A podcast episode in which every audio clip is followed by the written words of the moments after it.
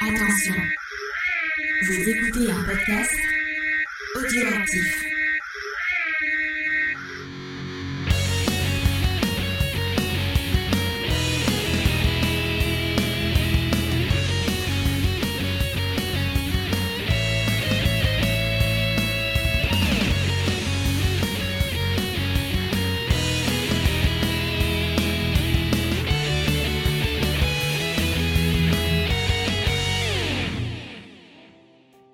Petite annonce avant de débuter ce nouvel épisode de Geek en série. J'ai eu un petit souci avec mon micro en début d'émission. Ça dure 8 minutes, euh, c'est écoutable, ne vous inquiétez pas, c'est juste un petit peu moins bon que d'habitude. Mais après, tout redevient normal, donc euh, restez connectés, écoutez l'émission en entier et venez découvrir avec nous Mercredi Adams. Bonjour à tous et à toutes, petits et grands, bienvenue pour un nouveau bonus de Geek en série.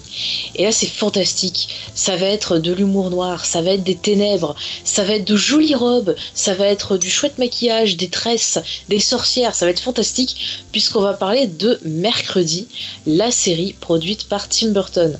Et pour m'accompagner, bah écoutez, euh, franchement, je suis accompagnée de deux charmantes sorcières, j'ai envie de dire. Hmm. Voilà, fantastiques, lumineuses, puisqu'il y a Léna. Coucou Léna. Mais coucou Faye, ça va? Ouais, ça va et toi? Super. Bah, Super. Et nous avons Sophie. Coucou Sophie. Coucou. Ça va toi aussi la forme? Absolument pas, je vis un cauchemar absolu. Ah merde.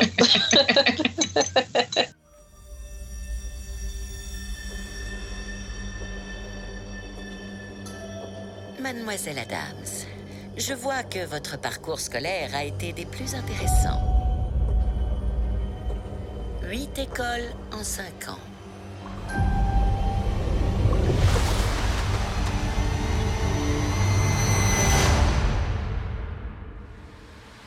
Eh, la chelou C'est un entraînement privé.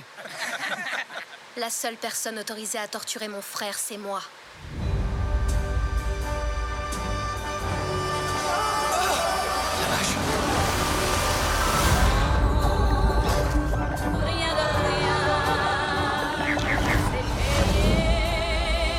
J'ai rendu service au monde. Les gens comme Dalton ne devraient pas être autorisés à procréer. Mon renvoi n'a été que la cerise sur le gâteau.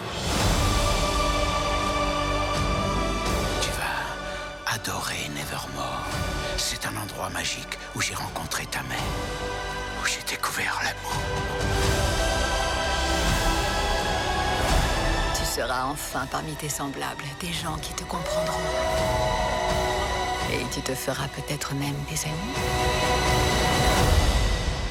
Sois un peu sociable, tente le coup. C'est vrai que j'aime donner des coups.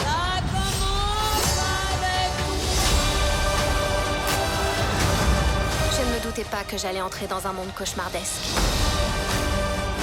Où se mêlerait mystère, chaos et meurtre. Je sens que je vais me plaire ici.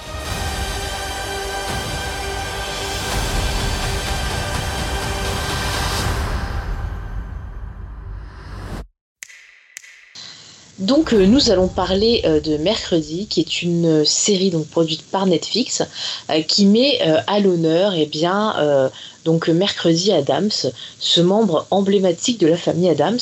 Mais bien sûr, il faut se poser la question, mais qui est la famille Adams? Mais que veulent-ils? Depuis quand existe-t-il? Écoutez, eh euh, on peut dire que euh, cette famille vient tout droit de l'esprit de Charles Adams, euh, donc qui travaillait au départ pour le journal Le New Yorker. Il faisait pas mal d'illustrations. Et en 1938, donc, il crée bah, en fait une famille un peu atypique euh, qui s'appelle la famille Adams. Et pour euh, ben, se s'inspirer un peu, il va s'inspirer de lui-même pour Gomez. Et pour euh, la femme de Gomez, Morticia, il va s'inspirer de sa troisième femme, dont il était très très amoureux. Et en fait, il l'a surnommée T, et qui est un peu ressemblant avec le surnom de Morticia, qui s'appelait Teach, je crois. Donc vous voyez un peu déjà la ressemblance. Puis même physiquement, quand on voit des, photos euh, du couple, sa femme c'était une grande brune avec des cheveux très très longs. Donc, vous voyez, il n'est pas allé loin pour puiser donc son inspiration. Et alors, ce qui est chouette, c'est que si vous voulez découvrir un peu plus eh ben, la famille Adams, il y a un ouvrage ben, très très sympa qui est sorti édité chez Eugene et Ménil, donc qui s'appelle La famille Adams. Où vous retrouvez dedans tous les dessins euh, bah, qu'a fait euh, Charles Adams, bien sûr, encore une fois. Euh, donc en fait, c'était pas vraiment des BD, c'était des illustrations avec à chaque fois un petit message, un petit gag, une petite observation. Et en fait, son but, c'était de parler un peu ben, de, de la société qui l'entourait et pouvoir apporter un regard un peu critique et également de célébrer eh ben, les personnes qui étaient un peu atypiques, la différence en fait. Euh, je ne sais pas, vous, si vous avez ressenti la, même chose euh, en découvrant les dessins de Charles Adams? Tiens, Sophie, si tu veux commencer. Euh, oui, bah oui, c'est ça que c'est très. ça fait. ça prend le pas. Comment dire Pas le pied né, mais le pied.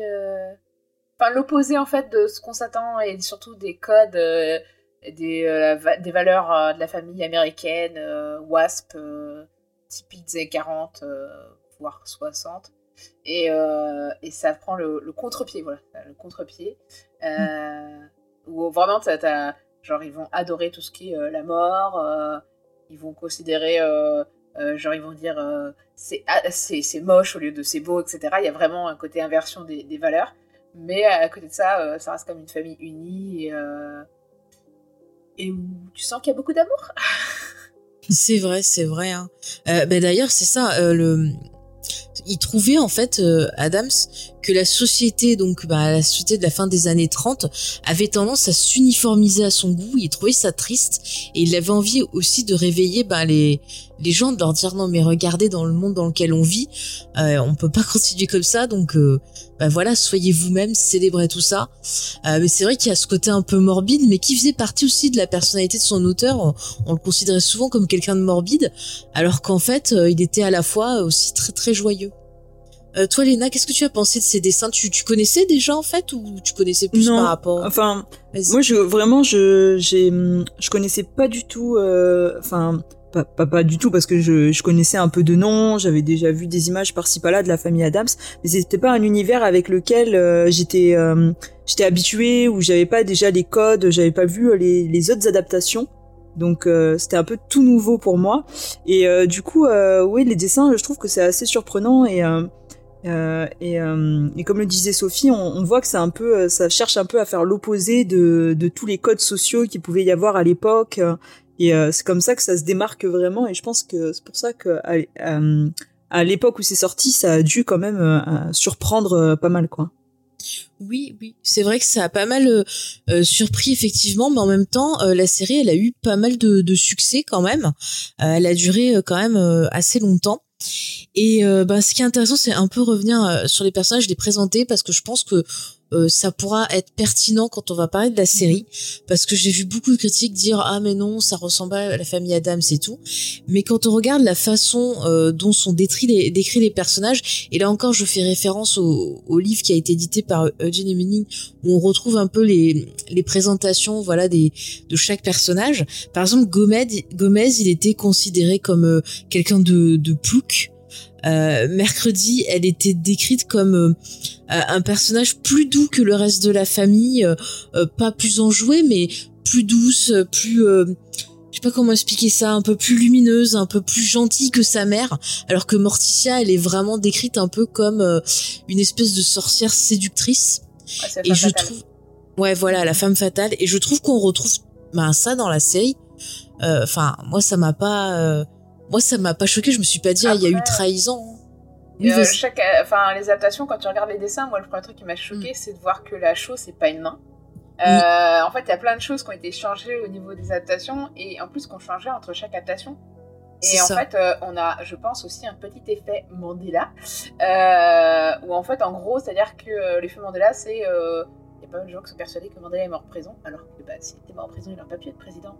C'est ça. Euh, et en fait, on a tendance à avoir nos souvenirs qui se distordent, et en plus, euh, encore plus quand il y a des adaptations, diverses adaptations, où on va euh, se dire que la dernière en date est la plus juste, alors qu'en fait, bah, pas forcément.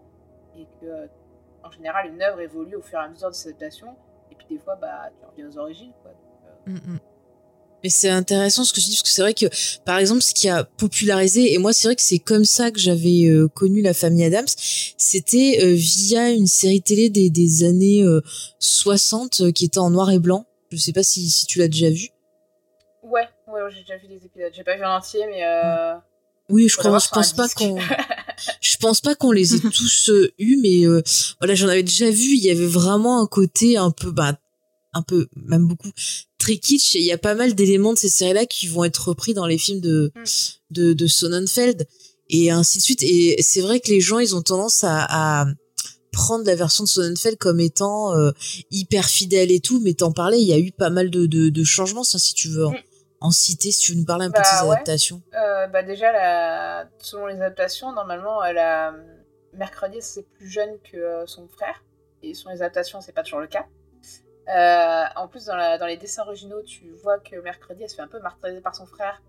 Et au fur et à mesure des, des adaptations en série ou en film, ça va être plutôt l'inverse. Euh, donc il y a vraiment, oui, il y a des changements. Ou la chose, par exemple, qui était en fait un espèce du, du forme humanoïde animal euh, qui était tout le temps enfermé dans une cage et c'est hyper burlesque en fait comme truc. Et qui est passé, qui est devenu une main.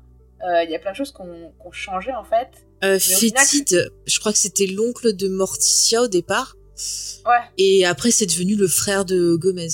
Après, je pense que c'est aussi euh, du fait des comédiens, en fait, qui apportent forcément leur charisme et mm. leur manière d'être, en fait. Après, euh, oui, ils ont... Gomez, il a... il a été changé au fur et à mesure des euh, adaptations. Ils ont fait quelqu'un de très charmeur dans les films. c'est ça. Mais bah, en fait, dans, si on regarde les dessins, il ressemble plus à l'acteur choisi euh, dans Mercredi que, mm, mm. que Raoul Julia, bien sûr. C'est vrai que euh, la, le premier, la première fois que tu le vois apparaître dans la série Mercredi, tu te dis Ah ouais euh, Et après, j'ai vu des articles qui popaient avec les, les, les, le comics qu'il y avait eu, et mm. bah, ah, bah, c'est plus proche du comics au final que, que les adaptations ciné qu'on a en tête. Après, ça dépend aussi des générations. C'est ça que j'ai remarqué sur Internet, les réactions, ça dépendait des générations. Euh, parce mhm. que les, les, enfants des années 80, forcément, leur référence, c'est les films des années 90. Alors que euh, les générations plus anciennes, ça va être euh, la série en noir et blanc. Et t'en as pour qui mhm. c'est le dessin animé. Enfin, ça dépend en fait. C'est ça. tes références, quoi. Mm, mm. C'est ça. Après, euh, moi, pour en avoir vu euh, plusieurs, j'avoue que la, dernière qui était sortie en animé, j'avais pas trop trop accroché. Euh, Il y avait un peu une trame avec ce côté genre mercredi qui va être confronté, tu vois, à un lycée normal, un truc comme ça. Je trouvais que ça ça marchait pas vraiment. Puis les personnages, il manquait quelque chose, je sais pas. Mais c'est vrai que peut-être à l'époque, effectivement, euh, euh, j'avais peut-être encore en tête euh, la version de, de, Barry Sonnenfeld que j'aime mais énormément quoi. Enfin, je les ai revus il y a pas longtemps, mais ça a été avec un grand plaisir. Je trouve que ces films ils vieillissent vraiment bah, très très bien. Et puis il y avait déjà un peu une patte bah, qui pouvait faire penser un peu à Tim Burton bah, Tim Burton a failli les faire, il a refusé et il était un peu dégoûté d'avoir refusé euh, de les faire. Ouais. Euh, paraît-il, après, je sais pas dans quelle mesure. Mais euh, oui, effectivement, c'est totalement euh, bah, de l'humour un peu cartoonesque avec un côté macabre hyper prononcé mm. bah, qu'il y avait déjà dans les romans. Et, mais mais qu'effectivement, on voit bien que tu as un peu le même type d'humour dans les films de Tim Burton de la même époque, des années 90. Et du coup, oui, tu te dis, bah, il aurait totalement pu faire ces films en fait. Et, et c'est assez logique qu'on ait fait appel à lui pour euh, mercredi, quoi. Ah mais tout à fait. Mais d'ailleurs j'avais vu une interview, alors je sais plus si c'est dans le recueil d'entretien ou j'avais vu ça dans un magazine où il parlait, qu'il disait qu'il avait euh, beaucoup aimé les films de, de Sonnenfeld et que justement il s'en voulait, euh, comme tu le disais, bah, de pas avoir de pas avoir fait la famille Adams, mais enfin ça, lui va comme un gant. Après on aurait pu avoir peur parce que genre Alice au pays des merveilles, on disait ah ça lui ira trop bien, puis bon on a vu le résultat. Hein. ouais c'est un peu euh, un peu compliqué. Hein. Après, mais toi, de base, c'est quand même. Non, mais Moi, je trouve que c'est pas totalement l'univers de Burton, quoi. Je trouve, et ça se voit que ça lui va pas, quoi. Parce que il euh, y a de la folie, mais elle est pas macabre, à part euh, pour la reine de pique, quoi. Et ou de carreau. Bon, enfin, la reine. C'est de cœur. De cœur, voilà. J'étais presque. Et mais en fait, non, oui, ça. Moi, je pense que c'était une fausse, une fausse bonne idée, quoi. Et puis, mm. mais après, c'est une phase aussi où tu as l'impression qu'il faisait des films pour ses enfants aussi. Oui, il y avait un peu. Euh, sur la chocolaterie aussi, euh, bon, mm. c'était très coloré, très lumineux et euh, mm. moi personnellement, ça me donnait plus la nausée qu'autre chose. trop much. ah, c'était trop sucré.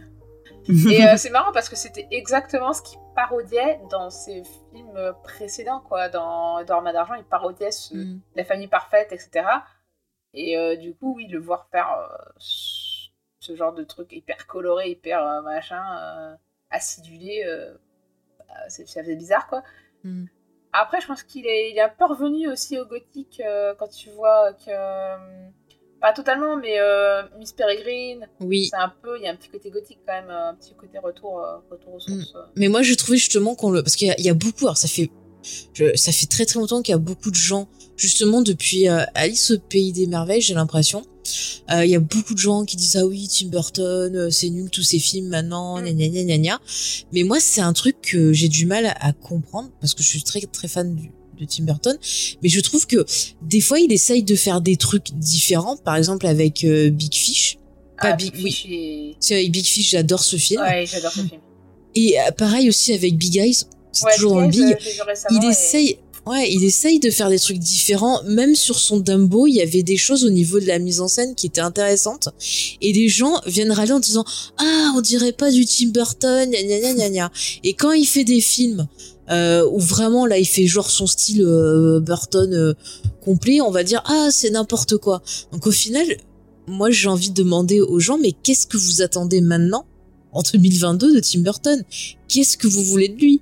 Et, je pense que euh, lui-même s'est posé ces questions-là parce que quand tu lis le, bouquin justement de d'entretien, euh, alors je sais plus comment s'appelle la personne avec qui il parle, où il parle de sa carrière et tout, on voit qu'il y a une certaine dépression, qui a, on sent qu'il y a un côté où genre il a envie de faire autre chose, mais euh, quelque part on l'enferme dans une espèce d'étiquette, lui qui justement bah, euh, bah, ne voulait pas d'étiquette.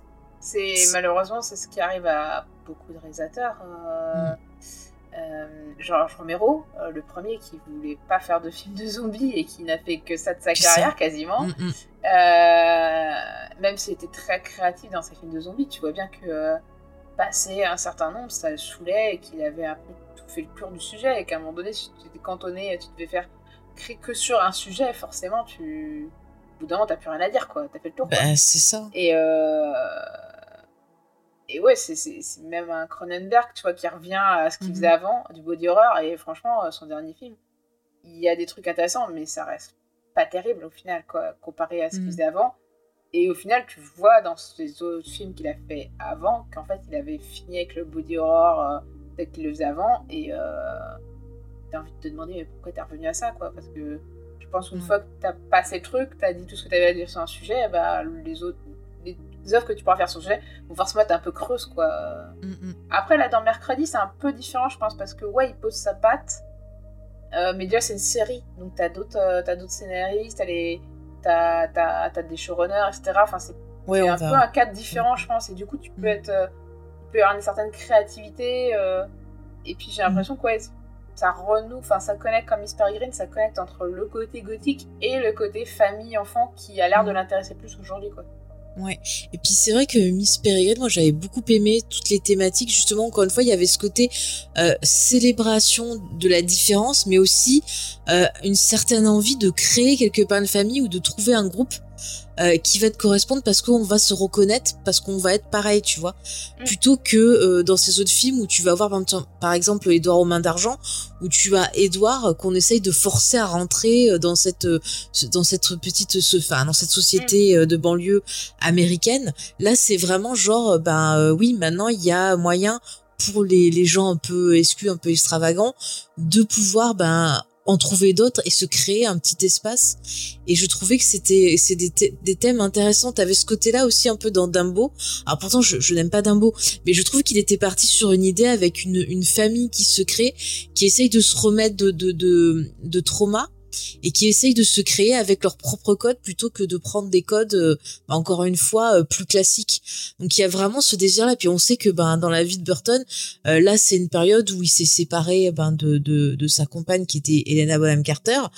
voilà donc il se retrouve dans une situation ben voilà de, divorce à devoir se partager les gosses et tout donc c'est aussi peut-être un moyen de pouvoir bah, rester connecté à eux aussi dans ses productions c'est peut-être une idée, je ne sais pas. Léna, qu'est-ce que tu, penses toi, de Burton? T'es es fan à la base ou euh, plus critique? Non, c'est un réalisateur que j'aime bien. Alors je suis pas euh, fan dans le sens où j'ai pas vu tous ses films, euh, mais euh, parce qu'il est quand même assez prolifique. Hein, euh, mais il y en a quand même pas mal que que j'ai beaucoup aimé. Euh, J'avais adoré Edouard Romain d'argent à l'époque. même ses productions plus récentes, je trouve que même s'il y a pas mal de critiques, il y a des choses qui sont toujours intéressantes, comme tu l'as dit dans Dumbo, et le fait de pas rester tout le temps dans le même côté un peu euh, sombre, macabre, mais de tenter d'autres choses, moi je trouve que c'est bien. Et euh, faut que les gens ils arrêtent de se dire ah c'est Tim Burton, ça va forcément être noir, ça va forcément euh, être comme ci, comme ça. Et c'est bien aussi de lui laisser bah, le, loisir de tenter d'autres choses et peut-être de nous surprendre. Et ça veut pas dire pour autant qu'il n'est pas capable de le faire, puisqu'il y a, y a pas mal de qualité dans ses dernières productions. Et là, je trouve que le laisser un peu s'exprimer peut-être sur un autre format, euh, il avait peut-être besoin de ça aussi, de, de changer un peu. Le, le, format série permet aussi de raconter d'autres choses. Et on voit qu'il y a quand même pas mal de thématiques qui sont assez fortes, puisqu'on reviendra dessus. Mais c'est pas juste euh, voilà sortir quelque chose euh, de macabre qui est avec la patte Tim Burton, mais aussi de d'aborder des sujets un peu plus profonds. Ouais, c'est vrai qu'on le reproche souvent d'être une caricature de lui-même maintenant et de rien dire mais moi je, je, je trouve que ces films comparé à d'autres blockbusters ou d'autres œuvres un peu euh, voilà, gigantesques il y a toujours une certaine émotion qui se dégage et c'est vrai que moi après c'est peut-être parce que j'ai une relation euh, voilà particulière avec ce réalisateur mais c'est vrai qu'à chaque fois j'ai l'impression de de rentrer à la maison je suis toujours contente de voir un film de Tim mmh. Burton voilà écoutez je suis je suis peut-être encore euh, voilà une rare une rare à dire ça j'en sais rien mais moi j'assume voilà j'assume, j'assume. Euh, bah tiens, Léna, est-ce que tu veux nous, nous parler un peu de la production, bah de, de comment Tim Burton se retrouve dessus, qui, qui a fait la série Dis-nous tout. Eh bien, euh, donc, euh, comme euh, comme le disait Sophie tout à l'heure, au début, Tim Burton, il avait il avait été envisagé aussi pour le premier film. Je crois que t'en as t'en as parlé un peu, Sophie, ou pas de qui était prévu en 91. Euh, pas encore. Ah bon, mais je te, on n'a pas fait le report de tous les de toutes les ah, oui. oui, c'est vrai, c'est vrai. Mais je pensais que tu l'inclure. Bah attends, attends, on va refaire. Bon, si, si, ouais, si Sophie, tu veux revenir sur les différentes adaptations avant et après on et après on revient sur voilà, ça. on va faire Allez, on reprend. Alors, attends, je, je refais. Euh, donc Sophie, avant qu'on parle de un peu plus euh, en avant de Tim Burton et de son travail sur euh, la famille Adams, est-ce que tu veux nous refaire un peu un point sur ces adaptations quand même? Oui, euh, on va faire un point de l'adaptation de la famille Adams. Euh, donc, euh, effectivement, on a le dessin, euh, les dessins de Charles Adams qui apparaissent en 33 dans le magazine Times, 20 heures de cœur, excusez-moi. Ah, moi j'ai 38. Mal ah oui, 38. Oui, non, t'as raison. Je sais pas, mon cerveau a fait encore un raccourci chelou. Et ensuite, on a une première série qui sort en 64, qui est peut-être la connue, je pense, parce que c'est celle qui est en noir et blanc. Oui. Euh, ensuite, tu as en 73 euh, une autre série euh, qui est, d'animation, en fait. Une toute mhm. première série d'animation. ensuite, il y a un téléfilm en 77. Ensuite, il y a les films que tout le monde connaît, donc La famille Adams de Barry Sonnenfeld en 91, qui sera suivi ensuite de La famille Adams, donc une série télévisée d'animation nouvelle, euh, mhm. qui du coup, bah, comme c'était l'époque à la, à la, mode, euh, ah, c'était la mode à l'époque de, euh, à chaque fois qu'il y avait un film qui marchait, de faire une adaptation, des séries d'animation Ghostbusters et Beetlejuice aussi. Beetlejuice, voilà, il y Godzilla, mhm. enfin bref, il y en a eu de, de, toutes les sortes. Du coup, il y a une suite qui s'appelle Les valeurs de la famille Adams, où le casting change un peu d'ailleurs depuis la première. Et puis, euh, et puis ensuite, il y a euh, encore euh, une série télévisée, La Nouvelle Famille Adams, en 98, qui sera suivie par un téléfilm encore, la, Famille Adams, Les Retrouvailles. qui était conçu pour être direct, direct ou vidéo. Ouais, c'est ça. Et, et ensuite, il y a eu donc La Famille Adams, le dernier film d'animation. Enfin, il y en a eu deux, apparemment. oui, il y en a eu deux. Qui sortent le premier sort en 2019 et le deuxième en 2021 et ils sont des, mhm. en fait des spin-offs de euh, Trans, euh, Trans euh, Hôtel Transylvania, c'est ça Voilà, ça, Hôtel Transylvania. Et dans les rôles principaux, d'ailleurs, il me semble que c'est Charlie Theron en VO et Oscar Isaac. qui font les, qui font C'est- Gomez et euh, Morticia. Je les ai pas regardés en fait. J'avais beaucoup aimé euh, Hotel Transylvania, mais euh, Alors, je suis pas forcément convaincue par. euh, Alors moi je suis pas fan d'Hôtel Transylvania Ah ouais et j'ai pas accroché euh, à la famille Adams donc euh, si toi t'aimes peut-être t'as plus de chances euh, d'accrocher. Ouais, peut-être. Euh, et oui, t'as raison, c'est Oscar Isaac et euh, Theron. Euh, ouais, moi j'aime beaucoup Hotel Transylvania. Je trouve que c'est bah, un peu cet esprit euh, détournement, on va inverser les rôles. Voilà, et puis euh, donc du coup, toutes ces, toutes, ces, toutes ces adaptations, ça fait quand même un long paquet, et euh, du coup, ça, ça recoupe avec ce qu'on a dit, c'est-à-dire qu'en fait, quasiment chaque génération peut avoir son adaptation en fait. La Mhm. famille Adams, ça n'a quasiment. euh, Enfin, elle a très peu de temps quitté les écrans, quoi. Il y a toujours eu une série en cours, ou alors elle était rediffusée, euh, ce qui fait qu'en fait, les gens sont habitués à la famille Adams, ça fait partie de la pop culture, et, euh, et même ceux qui n'ont pas regardé, ils connaissent au moins le générique. Euh. Il y en a qui doivent Avec connaître les- le rap de la famille Adams. Je sais pas si Ah vous en rappelez. bah je crois que c'était au moment de la sortie d'un des films ou c'était de la série animée, je sais plus. Il y avait un rap de la famille Adams. Vous, vous taperez ça sur YouTube, je vous jure c'est une expérience. C'est une expérience. Je Et apparemment, ça. ils ont même fait une comédie musicale en 2009. Oui, exactement. Une web série, un jeu vidéo. Mhm. Enfin, quand on vous dit, on vous dit que ça. Il y a même un jeu de flipper, euh, il y a un Mhm. jeu d'arcade, enfin, il y a vraiment eu tout. Enfin. Et juste, je me permets sur, euh, sur la comédie musicale, vous pouvez voir des extraits sur YouTube et je vous conseille de regarder parce que dans le rôle de Gomez, si je me trompe pas, c'est Nathan Lane qui joue le rôle et il est excellent. Et vraiment, ça m'a donné envie de la voir en entier, quoi.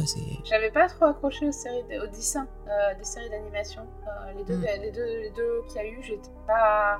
Ah, moi, je te parle de la comédie musicale. Ah, d'accord, la comédie musicale. Dans les trucs d'animation, euh, même les- la série, j'ai pas, j'ai pas Ça chante et je suis en mode non. Ah. Moi, j'aime bien.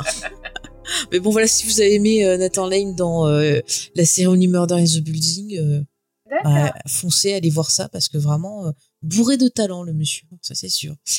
Et euh, tiens, j'ai un quiz. On va voir si vous avez bien regardé les, les deux films de la famille Adams. Quelle actrice est présente dans les deux films et qui apparaît aussi dans la série Buffy contre les vampires? Ah, euh, oui, c'est celle qui joue Harmonie. Oui, bravo Ça C'est m'a euh, Mercedes. Quand j'ai revu le film récemment, et je fais, mais il y a mais oui, mais c'est fou dans le 2, t'as plein d'acteurs, t'as euh, comment il s'appelle celui qui était dans Ali McBeal aussi et qui est dans Dracula mort et Ah dans- oui, oui. Ah, j'en trouve plus son nom avec les cheveux frisés. Dans Ali McBeal, il fait l'avocat qui entend tout le temps Barry White. Ouais, si vous avez le, le nom, vous me le direz, chers auditeurs et auditrices. Mais il y a plein de... Et d'ailleurs, et celle qui joue avec lui, qui fait sa femme, c'est l'actrice qui est dans The Good Fight. Hmm, d'accord. Ouais, ouais. Enfin, il y a plein de, de, de têtes connues comme ça dans... C'est le plus connu, je pense, un des deux films, hein, la suite, hein, parce que euh, déjà, euh, bah, t'as Christina Ricci. euh, qui Bah, elle était dans le premier aussi. Hein. Ouais, bah, elle est plus identifiée. Enfin, je- la plupart, moi, des souvenirs des films, c'est plutôt le, le- Quand j'ai revu le premier, j'étais en mode Ah ouais, je me de tout ça. Ah ouais, tu euh. te rappelais pas de tout ça euh Non, c'est vraiment le 2 que j'ai en tête, moi. Après, le, le 2, c'est mon préféré, je dirais, euh, sur les... Je sais pas, j'aime bien le perso de Debbie, qui est une espèce de... Bah, qui est une espèce... Qui est une, une veuve noire euh, complètement tarée, qui est jouée Mm. par euh, Jo- Joanne Cusack, et elle est excellente. Elle me fait trop rire, quoi. Non, enfin, bon, j'adore ça. Euh, je sais plus ce que je voulais dire. Je, je suis partie dans mes, dans mes. Donc oui, voilà, sur les adaptations.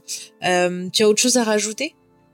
Euh, non, voilà, enfin, les, les, les films euh, sont beaucoup plus connus que peut-être les séries, mais à part Oui. ça. euh, Je pense. Mais d'ailleurs, je me demande si là, le truc, euh, les, les monstres, là, c'est pas pour faire concurrence aux Adams, en fait. Les quoi? Tu sais, la série The Ah, les Monsters. monstres. ouais, The les monstres. Oh là, Ouais. je sais plus à quelle époque c'est cette série. Ouais, c'est une vieille série, j'ai jamais vu. En fait. Je me demande si c'est pas, si ça a pas été fait justement en réaction au succès de la, de la famille Adams. Euh, c'est possible, c'est Faut- vrai vérifier. aussi. Ouais, ouais. Par contre, ne voyez de- pas le film de Rob Zombie. Hein. C'était un- une souffrance à voir, mais vraiment. Alors, Rob Zombie, c'est un autre sujet, mais. euh, ouais. C'est un autre sujet, oui. Voilà. Après, Euh, euh, la série Les Monstres, c'est quand même euh, les années 80. Attends, non. Bah, il y en a vu en 60. noir. Moi, je dirais 60-70, hein. Non, c'est 60, excusez-moi, Ouais, 60. c'est la date de diffusion en France, c'est 80. Ouais. Euh, oui, effectivement, c'est euh, 64 la diffusion, ça pourrait être. Mm. euh, Ah, parce que je trouve qu'en termes de, de Bah, thématiques, c'est la même année en fait. euh, Donc, bah, tu la vois. même année, ça me paraît chaud quand même de reproduire un truc en. Oh, ils en sont capables, les requins, tu sais. Ouais, peut-être. Ils sont capables de tout. je leur donnerai le bénéfice du doute parce que c'était la, la Allez, on à va être sympa. Bah, quand même, je, enfin, le, le perso féminin ressemblait un monstres, peu à Morticia. plus. euh, oui, c'est vrai, mais les monstres, c'est quand même vachement plus euh, en écho aux monstres euh, classiques. Oui, aussi Universal, Universal, ouais. Mm, mm, c'est vrai, c'est vrai. Peut-être qu'ils ont pompé un peu tout, ils se sont dit, tiens, on va faire un mix entre la famille Adams et les monstres. C'est parti. Pfff. Ce qui serait intéressant pour recouper avec Mhm. Tim Burton, ce serait de vérifier si Dark Shadow a inspiré ces deux séries à créer un phénomène. Alors Dark Shadow, par contre, c'est un. Alors en fait, Dark Shadow au départ c'était euh, un soap opéra classique et c'est bien bien plus tard et je me demande si c'est pas en réaction aux deux séries qu'on a Ah, citées qu'ils ont en fait rajouté le personnage du vampire et que c'est parti dans autre Mm. chose en fait. Après, dès le début, c'était assez dark hein, quand même. hein. C'était en mode. euh, pas gothique, mais euh, il y avait un côté. Euh, ouais, si, quand même, euh, le manoir était un peu inquiétant. Oui, euh, oui, le manoir était un peu euh, inquiétant, mais je crois pas qu'il y avait fantastique. YouTube, ou Ouais. Motion, je sais plus. Et euh, ouais, c'est très. euh, mais c'est plus Mm. film noir, quoi, ou film Mm. un peu de la Hammer, quoi, mais sans les monstres. Oui, voilà. Et si je te dis, c'est vraiment par la suite qu'ils ont rajouté cet aspect avec le vampire et tout. Mm. Et mais encore une fois, euh, tu vois, les monstres Universal, euh, Dark Shadow, même la famille Adams, ça fait partie d'influences qui ont nourri Tim Burton. Donc encore une fois, bah c'est pas étonnant de, de le retrouver ben, sur cette production là. Euh, bah maintenant Léna, tiens vas-y parle-nous un peu euh, qui a créé, euh, qui a Mhm. rétabli la vérité parce qu'il y a des gens qui disent que la série est de Tim Burton, mais non, il a réalisé et produit. Exactement. Voilà. Et donc, euh, donc euh, pour revenir un peu euh, sur la genèse de tout ça, Mhm. euh, donc euh, Tim Burton déjà à l'époque, il était euh, attaché au projet qui avait été du du, le- du film de la famille Adams qui sortait en 91, mais comme il était très occupé par Batman le défi, bah, il avait euh, il avait été obligé de, laisser sa place. Donc ensuite, en mars 2010, on a Illumination Entertainment en partenariat avec Universal Pictures qui va acquérir les droits euh, des dessins euh, de la famille Adams, donc euh, ceux euh, de, Charles Adams. Et donc ils ont euh, là euh, le projet de faire euh, un film d'animation. Euh, et donc euh, qui serait inspiré un peu des, des dessins euh, de l'époque. Et euh, on a l'époque Tim Burton qui est envisagé aussi euh, peut-être pour le réaliser et pour être un peu euh, coproducteur. Mais finalement le projet euh, il est fini par être annulé. Ensuite, en octobre 2020, on a euh, donc euh, une série télévisée qui est développée par MGM Television, qui est annoncée. Et donc là, on parle pour la première fois de Tim Burton comme réalisateur, sauf que la série, elle est créée par Alfred, euh, je sais pas comment on dit, Gout, Gout et Miles Millar, Mhm. donc euh, qui sont euh, connus, euh, si je ne m'amuse, pour avoir déjà collaboré ensemble sur Smallville, c'est ça? C'est ça, ce sont les, les créateurs de Smallville, des, des premières saisons de Smallville. On en avait parlé dans l'épisode de Geek en série euh, qui avait été consacré justement à Smallville où j'étais accompagnée de, de Spades. Et c'est ça, en fait, euh, eux, ils, ils- quand ils ont créé Smallville, ils se sont mis à lire tous les comics qu'ils pouvaient lire sur, euh, sur Superman pour vraiment essayer de comprendre l'essence et créer la série. Et en fait, ils avaient connu des problèmes parce qu'eux, ils voulaient faire que cinq saisons. Et la CW leur avait dit, euh, bah non, nous on va en faire plus dégager. Et ils avaient été ben euh, hyper tristes d'avoir été renvoyés de quelque chose qu'ils avaient créé et de voir ce que c'était devenu. Et euh, est-ce que j'ai envie de me poser la, la question, je vous la pose à vous aussi, est-ce qu'ils ont fait un peu la même démarche pour euh, préparer la famille Adams? Est-ce que justement ils ont euh, énormément fait de recherches, pareil, pour essayer de trouver l'essence de de de, ben, de de cet univers? Ouais, je pense qu'ils ont dû euh, quand même s'intéresser euh, à ce qui a été fait avant, y jeter un coup Mhm. d'œil, et puis. euh, mais on sent qu'il y a aussi une volonté un peu de de se détacher de ce qui a été fait dans le sens où c'est pas encore un énième remake ou, ou un reboot, c'est plus euh, voilà là on prend un personnage un peu à part euh, de la famille Adams auquel on s'intéresse et on le met dans un autre contexte que ce qui a été fait précédemment pour s'intéresser à d'autres thématiques. hein. Oui, oui. Oui, sachant qu'il y avait une web série qui avait été faite sur mercredi adulte juste euh, une décennie avant, donc euh, peut-être Mhm. que ça aussi peut-être inspiré euh, de se dire faisons Mhm. quelque chose d'un peu différent, de s'éloigner du cœur de la famille pour s'intéresser au personnage de mercredi qui est je pense le plus le plus emblématique et le plus, la plus attachante de la famille, peut-être.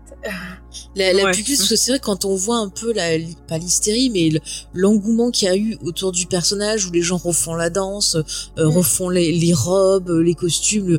Le, j'ai même vu des tutos pour euh, créer la couleur exacte du rouge à lèvres de mercredi. Il y a vraiment une fascination pour pour elle, quoi. C'est c'est fou. Mm-hmm. Ouais. Donc voilà, donc euh, donc ces deux messieurs qui étaient déjà sur Smallville, donc sont euh, les showrunners euh, de mercredi et on, Tim Burton est aussi impliqué dans la production, mais il va s'occuper de la réalisation et encore pas de la réalisation de tous les épisodes puisque lui s'occupe des quatre premiers épisodes. Ensuite on a Ganja Montero sur le 5 et le 6 et James Marshall sur le 7e et le 8e. Donc lui va s'occuper seulement de la première partie de la série. Mhm. Donc ensuite, on va avoir en mai 2021 euh, Jenna Ortega, qui est donc choisie pour euh, incarner le rôle titre euh, de mercredi. Et petite anecdote, donc Tim Burton l'aurait notamment remarqué parce qu'elle serait apparue couverte de sang lors de son audition. Donc de quoi faire un petit effet remarqué. On a D'ailleurs, je sais pas si vous avez vu sur Jenna Ortega, il y a une vidéo qui circule à l'époque, je crois qu'elle tournait une série pour euh, Disney Channel. Et en fait, dans le dans ce qu'elle tournait, elle disait ah euh, moi je vais jouer mercredi Adams. Et donc tout le monde disait ah, regardez, elle le savait quand elle était jeune. voilà. Mais moi je l'ai découverte. Alors peut-être que je l'avais vu avant, mais je connaissais pas. Mais je l'ai découvert dans le dernier Scream qu'on avait vu ensemble, Et euh, sur le coup, j'avais même pas fait gaffe que c'était elle. Et c'est après je me suis dit ah, bah oui. Et, et je l'avais trouvé super bien dans la scène d'ouverture. Je mm. trouvais qu'elle avait une énergie qui était intéressante. Bon, après, le film, il est ce qu'il est. Hein. Mais euh, ouais, je, je, je, trouve que cette actrice, elle dégage quelque chose, quoi. Vraiment à suivre. Mm, mm. Et toi, Sophie, tu la connaissais un peu?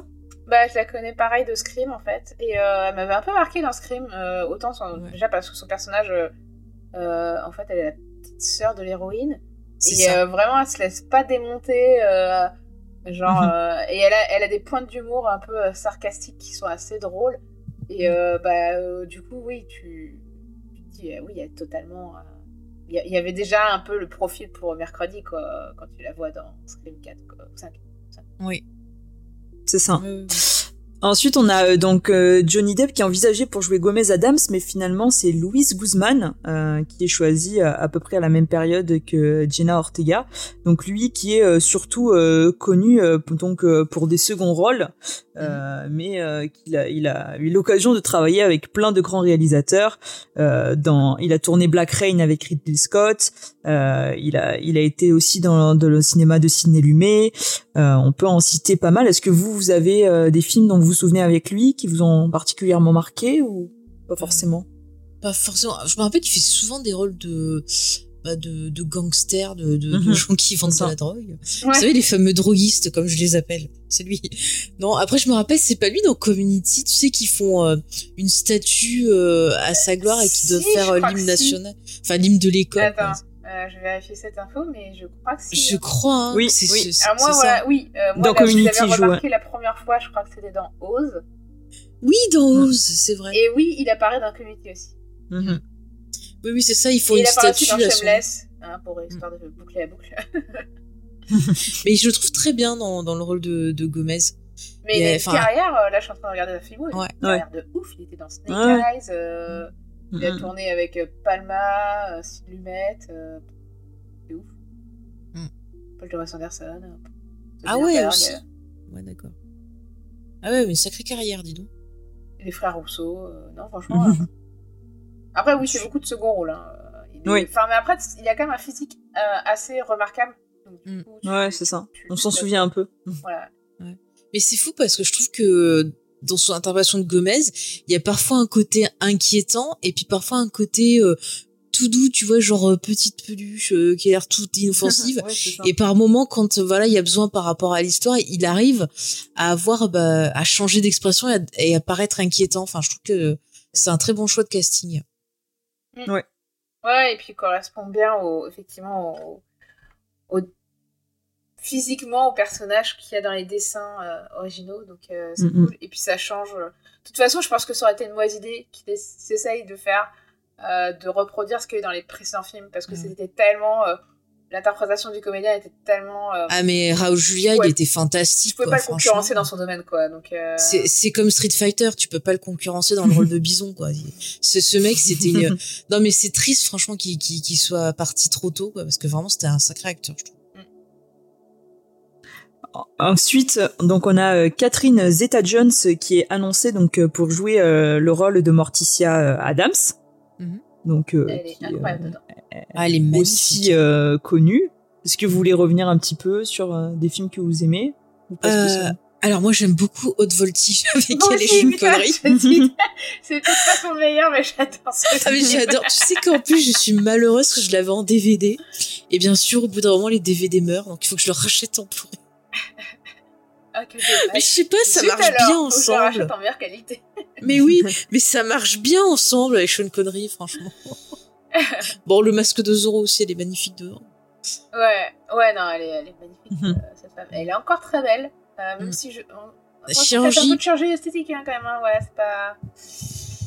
Après, il y a eu ça, puis il y a aussi le fait qu'à un moment, elle s'est déclarée comme étant bipolaire. Et donc, euh, je crois qu'elle prend un traitement ben, pour, pour ça. Et il paraît que des fois, ça peut faire des, des petits changements. euh, Ça peut ben, rendre un peu Ouais. bouffi. euh, enfin, ouais. Vrai. Mais écoutez, elle est, elle est très très bien. Elle fait Mhm. moins peur que son mari, hein, parce que Michael Douglas. Je sais pas si vous l'avez vu, le pauvre, mais... Non. Ah oui, oui, c'est vrai que lui aussi. Il a pris un coup de vue un peu. Ah bah, depuis qu'il a été malade... euh, Oh là là, ça fait peur. En même temps, il est, il est Ouais. très vieux aussi. Bah ouais, hein. ils ont 20 ans de différence, donc... euh. Mm. Bon, écoutez, c'est leur vie, mais bon, ça fait peur Ouais. quand même.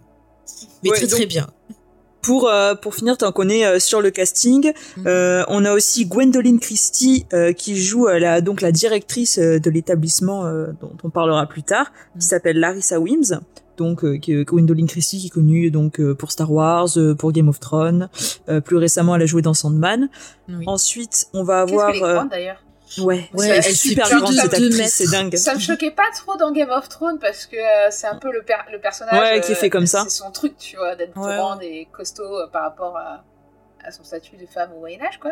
Mais. Mm. Enfin, de la vision du Moyen-Âge qu'on en a aujourd'hui. Euh, mais là, euh, franchement, là, dans, dans- dans- tu vois tout le monde qui lève la tête quand il lui parle.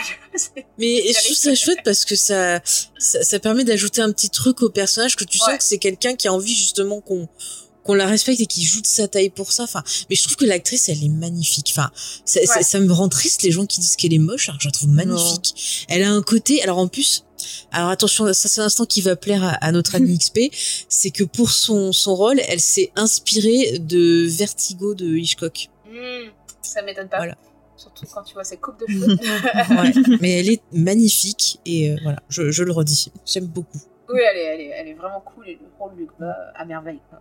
Ah oui, oui, puis elle a une belle palette de jeux, elle aussi. Mm, mm.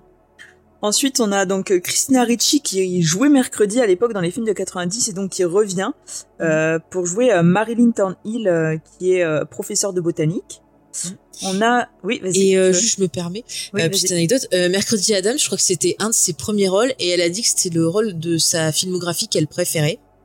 Et puis juste pour rappel, parce que je pense qu'on on y refera allusion à d'autres moments, c'est euh, bah, euh, la deuxième fois qu'elle joue avec euh, Tim Burton, parce qu'elle était dans Sleepy Hollow, donc le- la légende du cavalier sans tête. Mm. Oui, tout à fait. Oui, c'est une. euh, euh, Une habituée. Une habituée, voilà. Voilà. C'est ça. Euh, ensuite, on a aussi euh, Ricky Lindholm qui joue euh, la, la psychologue. Donc euh, elle qui a joué dans Million Dollar Baby, euh, plus récemment dans euh, À couteau tiré. Oui. Voilà. Ensuite, euh, qui c'est qui est un peu euh, qu'on peut connaître euh, Il y a euh, Jamie McShane qui joue euh, donc euh, le shérif.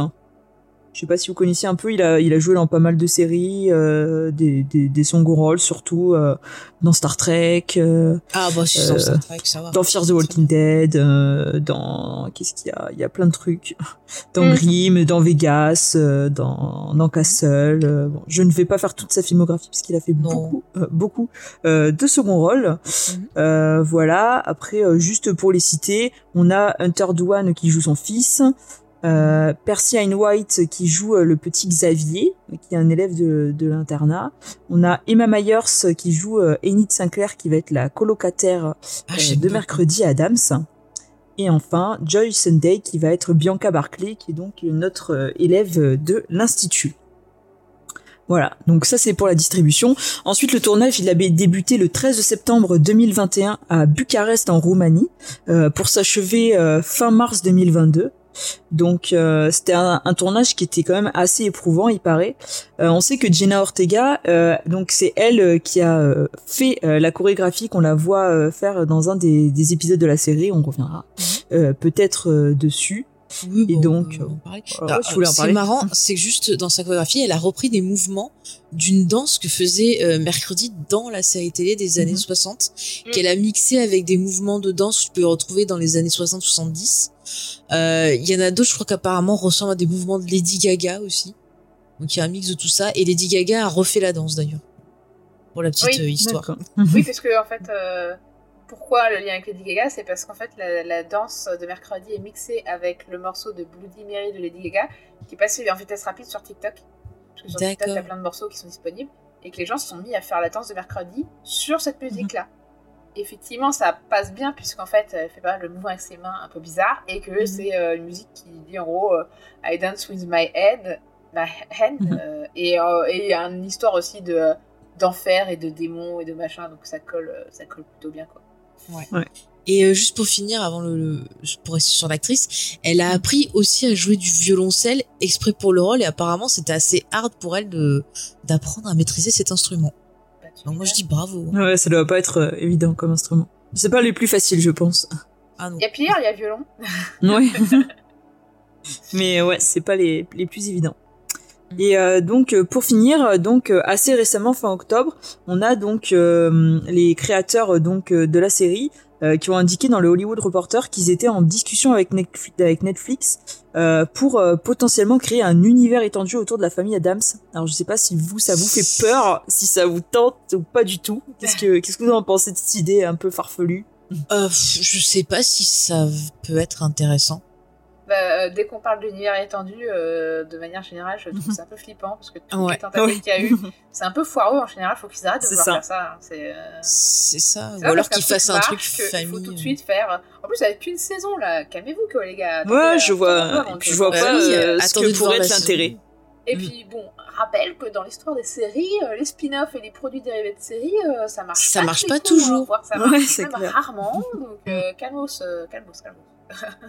Après, il une si- s'ils font un film verra. Famille Adams, pourquoi pas avec le même casting euh, Ouais. Voilà, Après, faut voir parce que euh, avec une série, tu dis déjà beaucoup de choses, je pense. Et, euh, et bon, il faudrait qu'ils aient une idée intéressante, quoi, parce que Ouais, si c'est juste pour, pour faire euh, ça a marché, alors on refait un truc, euh, Ouais, généralement c'est jamais le bon plan quoi. Ouais, et puis beaucoup de films qu'ils ont fait euh, de séries euh, qui étaient souvent pour euh, plaire aux fans, euh, c'était pas une réussite en vrai. Euh, donc, euh, je suis pas sûre que ce soit une bonne idée. mais bon. Ouais. Écoutez, on, on- on verra ça. Nous découvrirons ça. Mm, mm. Bah, du coup, c'est tout pour moi pour la, pour la production et la création de la série. Ok, bah tiens, on n'a pas fait le petit pitch. Est-ce que vous voulez qu'on fasse un petit pitch avant qu'on donne Ouais. notre avis général et puis ensuite on Ouais. passera en zone spoiler après? Euh, bah, euh, allez, tiens, Sophie, fais-nous un petit pitch. Je sens que, que tu es motivée. Eh bien, euh, mercredi, euh, Adams, euh, cette chère enfant, a grandi et est devenue une adolescente. Et au lycée, bah, ça se passe pas très bien. elle est dans un lycée normal et son frère se fait un peu bully par les autres. Et elle décide, notamment par une équipe de natation, voilà, et elle décide de venger son frère en mettant des piranhas dans la piscine. Euh, voilà, ce qui lui vaut évidemment un renvoi, mais aussi euh, l'attention de la justice qui fait qu'en fait elle est obligée de changer d'école et de suivre des euh, enfin une psy quoi. Et, et du coup bah Morticia et, Gomez donc ses parents décident de la placer dans une école l'école de Nevermore qui est en fait l'école où ils ont été eux-mêmes quand ils étaient jeunes en pensant que ça lui conviendrait Bah, très très bon euh, pitch. Mais d'ailleurs, euh, excusez-moi, mais les parents ils sont un peu débiles. Pourquoi ils l'ont pas mis d'entrée dans cette école-là Ouais. plutôt que de la mettre dans une école plus, plus classique Enfin, c'est vrai que c'est bizarre mais, euh, parce que mais même c'est un moi j'ai euh, envie d'aller là-bas. systématique. en fait, c'est quasiment dans les films, en tout cas, c'était un peu le, le, truc. C'est à chaque fois, et même dans les récents, les récents films mhm. d'animation qu'il y a eu, à chaque fois, c'est genre mettons la famille Adams pour x ou y raison au milieu de gens tout à fait normaux, mais ouais, agaçants. mais... mais... ça marche pas parce qu'en fait au final c'est limite genre ah bah c'est à vous de changer ou c'est aux autres gens de changer. Enfin il y a toujours un truc où genre on te dit bah non faut pas que tu sois toi-même euh, ça va pas mm. alors que bah moi je trouve que la série elle célèbre le, le fait d'être soi-même justement elle te dit sois fier de qui tu es et puis bah ça t'empêche pas de te, te connecter. Encore une fois j'ai l'impression que les gens ils imaginent Mercredi Adams comme quelqu'un qui doit détester tout le monde et pas avoir d'amis. Enfin c'est un peu un peu débile. moi je peux comprendre aussi que euh, enfin tu vois dans le sens où elle va évoluer la série et tout, mais le truc de dire ah bah non, t'es pas adapté au système et on te met dans un endroit spécialisé, parce que j'ai entendu pas mal de gens mm. sur internet qui faisaient, surtout sur TikTok, qui rapprochaient euh, euh, mercredi euh, d'un TSA et en fait des enfants de Nevermore, des, des mm-hmm. personnes qui, ont, qui sont des, neuro, des neurodivergences. Et c'est vrai que factuellement, oui, les personnes qui ont des neurodivergences, aux États-Unis, on les force à être dans le système scolaire classique et mm-hmm. c'est compliqué. Et, et, alors que bah, dans d'autres pays, bah, tu as des des écoles spécialisées, voire des instituts. Et, mais je suis je sais pas si c'est une meilleure méthode en vrai, puisque ça fait un peu. Euh, il y a un petit côté euh, ghettoisation. Enfin, je veux dire que quand, effectivement, pour certains cas où c'est compliqué, voire même impossible de mhm. se. d'être dans le système scolaire classique, parce que bah, déjà, il n'y a pas assez d'enseignants déjà pour. Les, les neurotypiques. Donc, du coup, pour s'occuper d'enfants de, qui sont plus comment des, particularités, c'est compliqué, compliqué. Mais on pourrait mhm. quand même essayer de réfléchir à un système qui euh, inclurait tout le monde en fait. Euh, mhm. Après, il faudrait voir toute la société parce que c'est pas que pour les mhm. enfants ce problème, mais euh, voilà. je suis assez d'accord parce que c'est vrai que dès le début on lui dit ah ben t'es pas normal, t'es pas comme tout le monde, t'as pas le droit d'être avec nous, alors que ben c'est eux qui devraient faire l'effort de de dire bon bah il y a des gens qui sont pas comme nous, bah c'est pas grave, on peut fonctionner ensemble, on peut coexister. Et en fait, ben dès le début, elle, elle, est rejetée par ça. On lui dit tu peux pas coexister. Euh, il y a des histoires avec sa mère aussi qui euh, lui donnent aussi cette impression-là. Euh, donc c'est quand même bah, des thématiques qui sont fortes d'entrée pour le personnage de, de, mercredi, je trouve, et qui sont bah, assez intéressantes et qui peuvent très bien toucher la jeunesse, mais qui peuvent aussi toucher des, des personnes adultes. On a tous ressenti ce sentiment où on se demandait bah au final euh, est-ce que je suis normal? Quelle est mon identité? Qu'est-ce que je dois faire? Euh, euh, voilà où on se referme sur soi où on se dit bah non je trouverai pas d'amis des choses comme ça et je enfin moi je, c'est ce que j'ai apprécié dans la série de voir tous ces thèmes là bah voilà explorer et finalement j'ai trouvé ça très comment on dit quand ça te rend content là très ah. euphorique? Pas euphorique non gratifiant? Euh, ouais, gratifiant, mais aussi tu vois que la série elle te met de bonne humeur. Voilà, c'est ça que je voulais dire. Mm.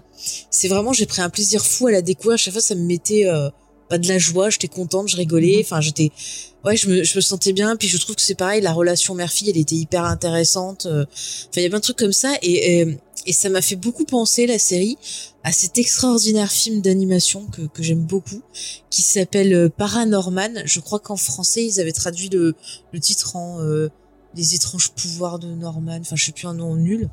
Mais ce film, il est extraordinaire. Je sais pas si vous l'avez vu. Non, à l'époque, moi, ça me dit rien. C'est très difficile à trouver. Ouais, et ben alors, écoute, j'avais eu du mal. J'avais trouvé que en Blu-ray où t'avais euh, le, le Blu-ray normal et le Blu-ray 3D avec. Et euh, ce film, c'est génial. Donc, juste pour vous en parler, c'est euh, l'histoire d'un petit garçon qui euh, voit et parle aux, morts. Et en fait, tout le monde dans la ville bah, le déteste, le traite limite comme un fou. Ses parents savent pas communiquer avec lui, le rejettent un peu. Donc, c'est ils se sont super tristes. Et en fait, il va se passer quelque chose, des événements. Alors, je dis, décris pas trop quoi parce qu'il y a des choses qui m'ont qui m'ont rappelé la série, donc je veux pas vous spoiler la série. Mais bref, il va se passer des événements qui fait que ben le, le garçon va devoir ben s'affirmer et en s'affirmant, il va ben pouvoir trouver un moyen de coexister avec les autres et je l'histoire elle était vraiment cool, l'animation était belle, il y avait beaucoup d'émotions qui qui se dégageaient de tout ça et euh, ben je j'ai retrouvé les les mêmes sensations en regardant la série justement mercredi. Donc voilà, moi c'était vraiment un gros point fort. Euh, je vous laisse euh, commenter tiens euh, Léna, tiens si tu veux hmm. commenter un peu ton avis. Bah écoute, euh, moi euh, j'ai passé vraiment un bon moment. Euh, j'ai bien aimé euh, tout l'univers qui était créé autour. Euh, de se plonger un peu un peu là-dedans, d'avoir euh, d'avoir un bestiaire et d'avoir des personnages à- qui avaient des, des personnalités assez assez marquées et intéressantes, de voir pas mal de thématiques qui étaient quand même mises en avant et qui étaient abordées. Été un peu moins intéressée par tout l'aspect un peu scolaire, adolescent, mais des fois quand ça me permettait d'aborder euh, certains sujets et de, de, de développer un petit peu euh, euh, certaines interrogations, j'ai j'ai quand même j'ai quand même adhéré. Donc au final, j'ai passé un très bon moment devant la série et euh, donc euh, je regarderai sûrement euh, si ça continue. Je sais pas si ça a été renouvelé. Euh, bah, je Je sais pas hein, encore, succès, mais. là. Ouais, vu le succès, je crois que c'est une des séries les plus regardées de, Mhm. de Netflix, donc. Euh, à mon avis, Mhm. c'est c'est sûr que ça va être renouvelé, quoi. Ouais, ouais, je- Ouais. j'ai pas trop de doutes. Ouais. Et toi, euh, Sophie? Bah moi j'ai passé un très bon moment aussi. Euh, alors le côté pour ado m'a pas trop dérangé parce que bon bah euh, j'ai regardé Riverdale euh, sur Netflix. voilà, moi j'aime bien les séries pour ados, je trouve ça euh, ça tu sais c'est décompresse quoi, c'est divertissant, Ouais. le rythme en général euh, Mhm. c'est assez rythmé et euh, c'est vrai que ces derniers temps je trouve qu'il y a pas mal de séries euh, euh, le rythme est un peu trop lent je trouve et euh, Mhm. et du coup ouais d'avoir une série qui est hyper rythmée où il n'y a pas un seul moment où tu t'ennuies, j'ai trouvé ça cool. Euh, Il y en a qui ont comparé un peu avec, euh, avec Sabrina, mais je trouve pas tellement. Euh, Moi non plus, euh, Riverdale non plus. Esthétiquement, je trouve que c'est pas du tout pareil pour moi. Ouais, c'est pas pareil au niveau Mhm. de l'esthétique. Et puis l'histoire, moi je je- il y a, il y a un côté woodonite et euh, il y a parfois euh, dans la réalisation ou dans euh, euh, le bestiaire des, des choses qui m'ont fait penser à Scooby-Doo un peu. Euh, dans certains mondes, je sais pas si vous vous rappelez la, bah, la série surtout où Scooby-Doo, euh, ils doivent récupérer là des démons, c'est ma préférée, j'en parle souvent, où ils doivent récupérer des démons pour les mettre dans un coffre où il y a Vincent Price et compagnie. Et euh, sachant l'amour de Burton pour Vincent Price, je serais pas étonné que euh, il ait rendu un hommage comme ça.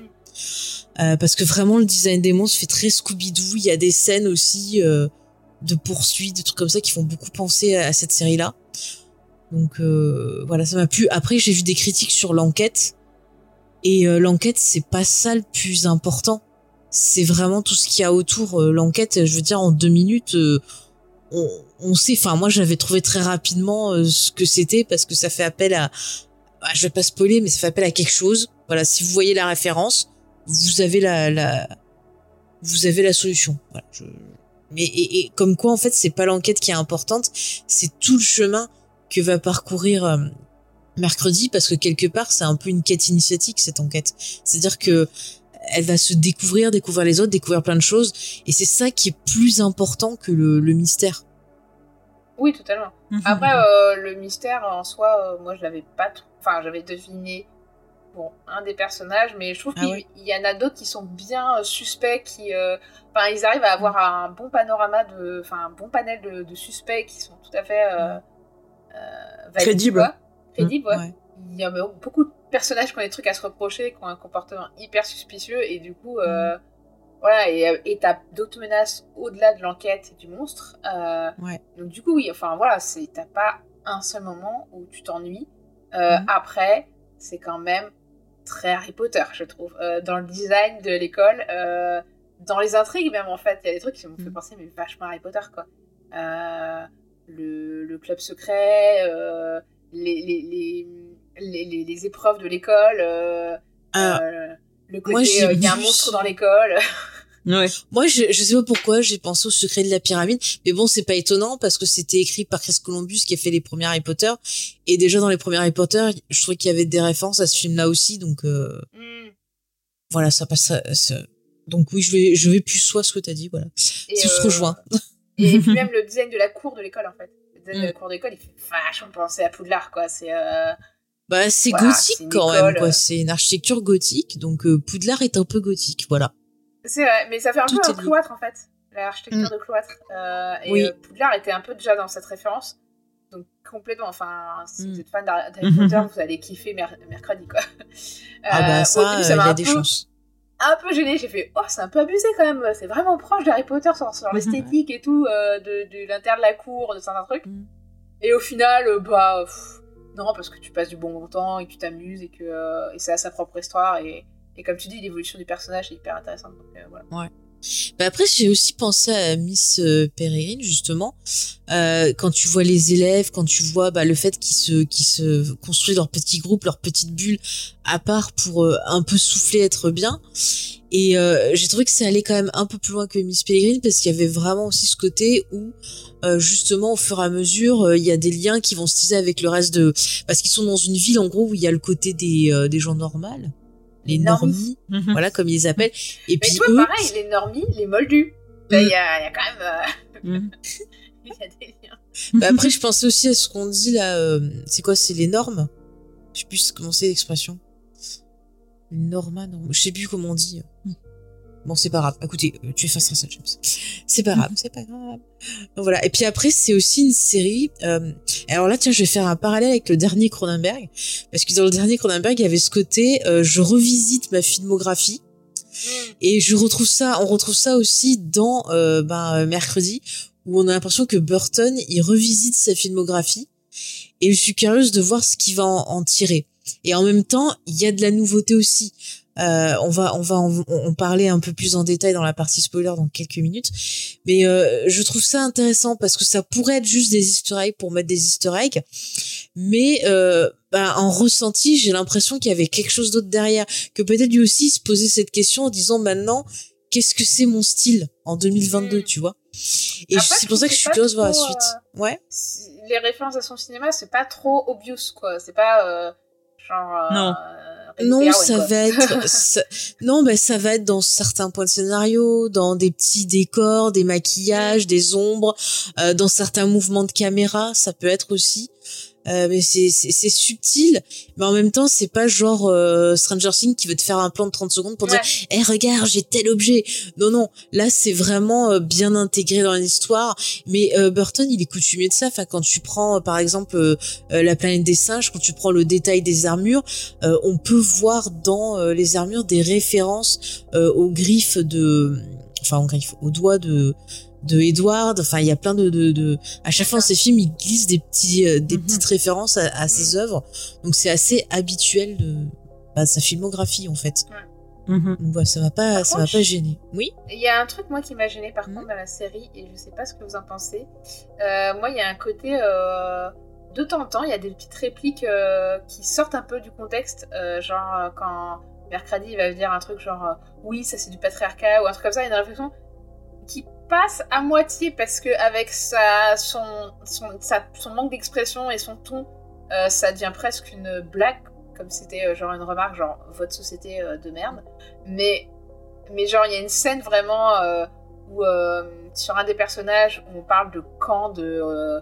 de pour te- la, la parole de la personne normale et qui fait vachement genre référence au camp de Oui, pour euh, les homosexuels, Ouais, c'est voilà. ça, les camps religieux Mais- là. ouais. c'est pas du tout subtil quoi. Le moment où elle en parle, je fais oui, on avait compris, c'est-à-dire que le personnage, au moment où on lui on, on le dit, en plus, elle a limite des cheveux de toutes les couleurs d'arc-en-ciel, donc euh, la référence, elle est clairement là, et tu fais, wow, là, c'est gros sabots et gros sabots, et en plus, ça, ça pas du tout, enfin, t'as l'impression que c'est des moments où ça coupe euh, Mhm. dans tout ce qui se passe, ça a pas trop de lien, c'est comme si quelqu'un est arrivé de Netflix, et disait, ouais, alors faut un petit peu plus de euh, diversité, de machin, euh, un petit peu de, de réflexion comme les jeunes auraient aujourd'hui, allez, on va mettre ça, sauf que, enfin, t'as l'impression que c'est pas naturel du tout, et moi, ça m'a un peu gêné. Ça m'a fait sentir un peu de temps en temps, quoi, ça, que ça arrivait.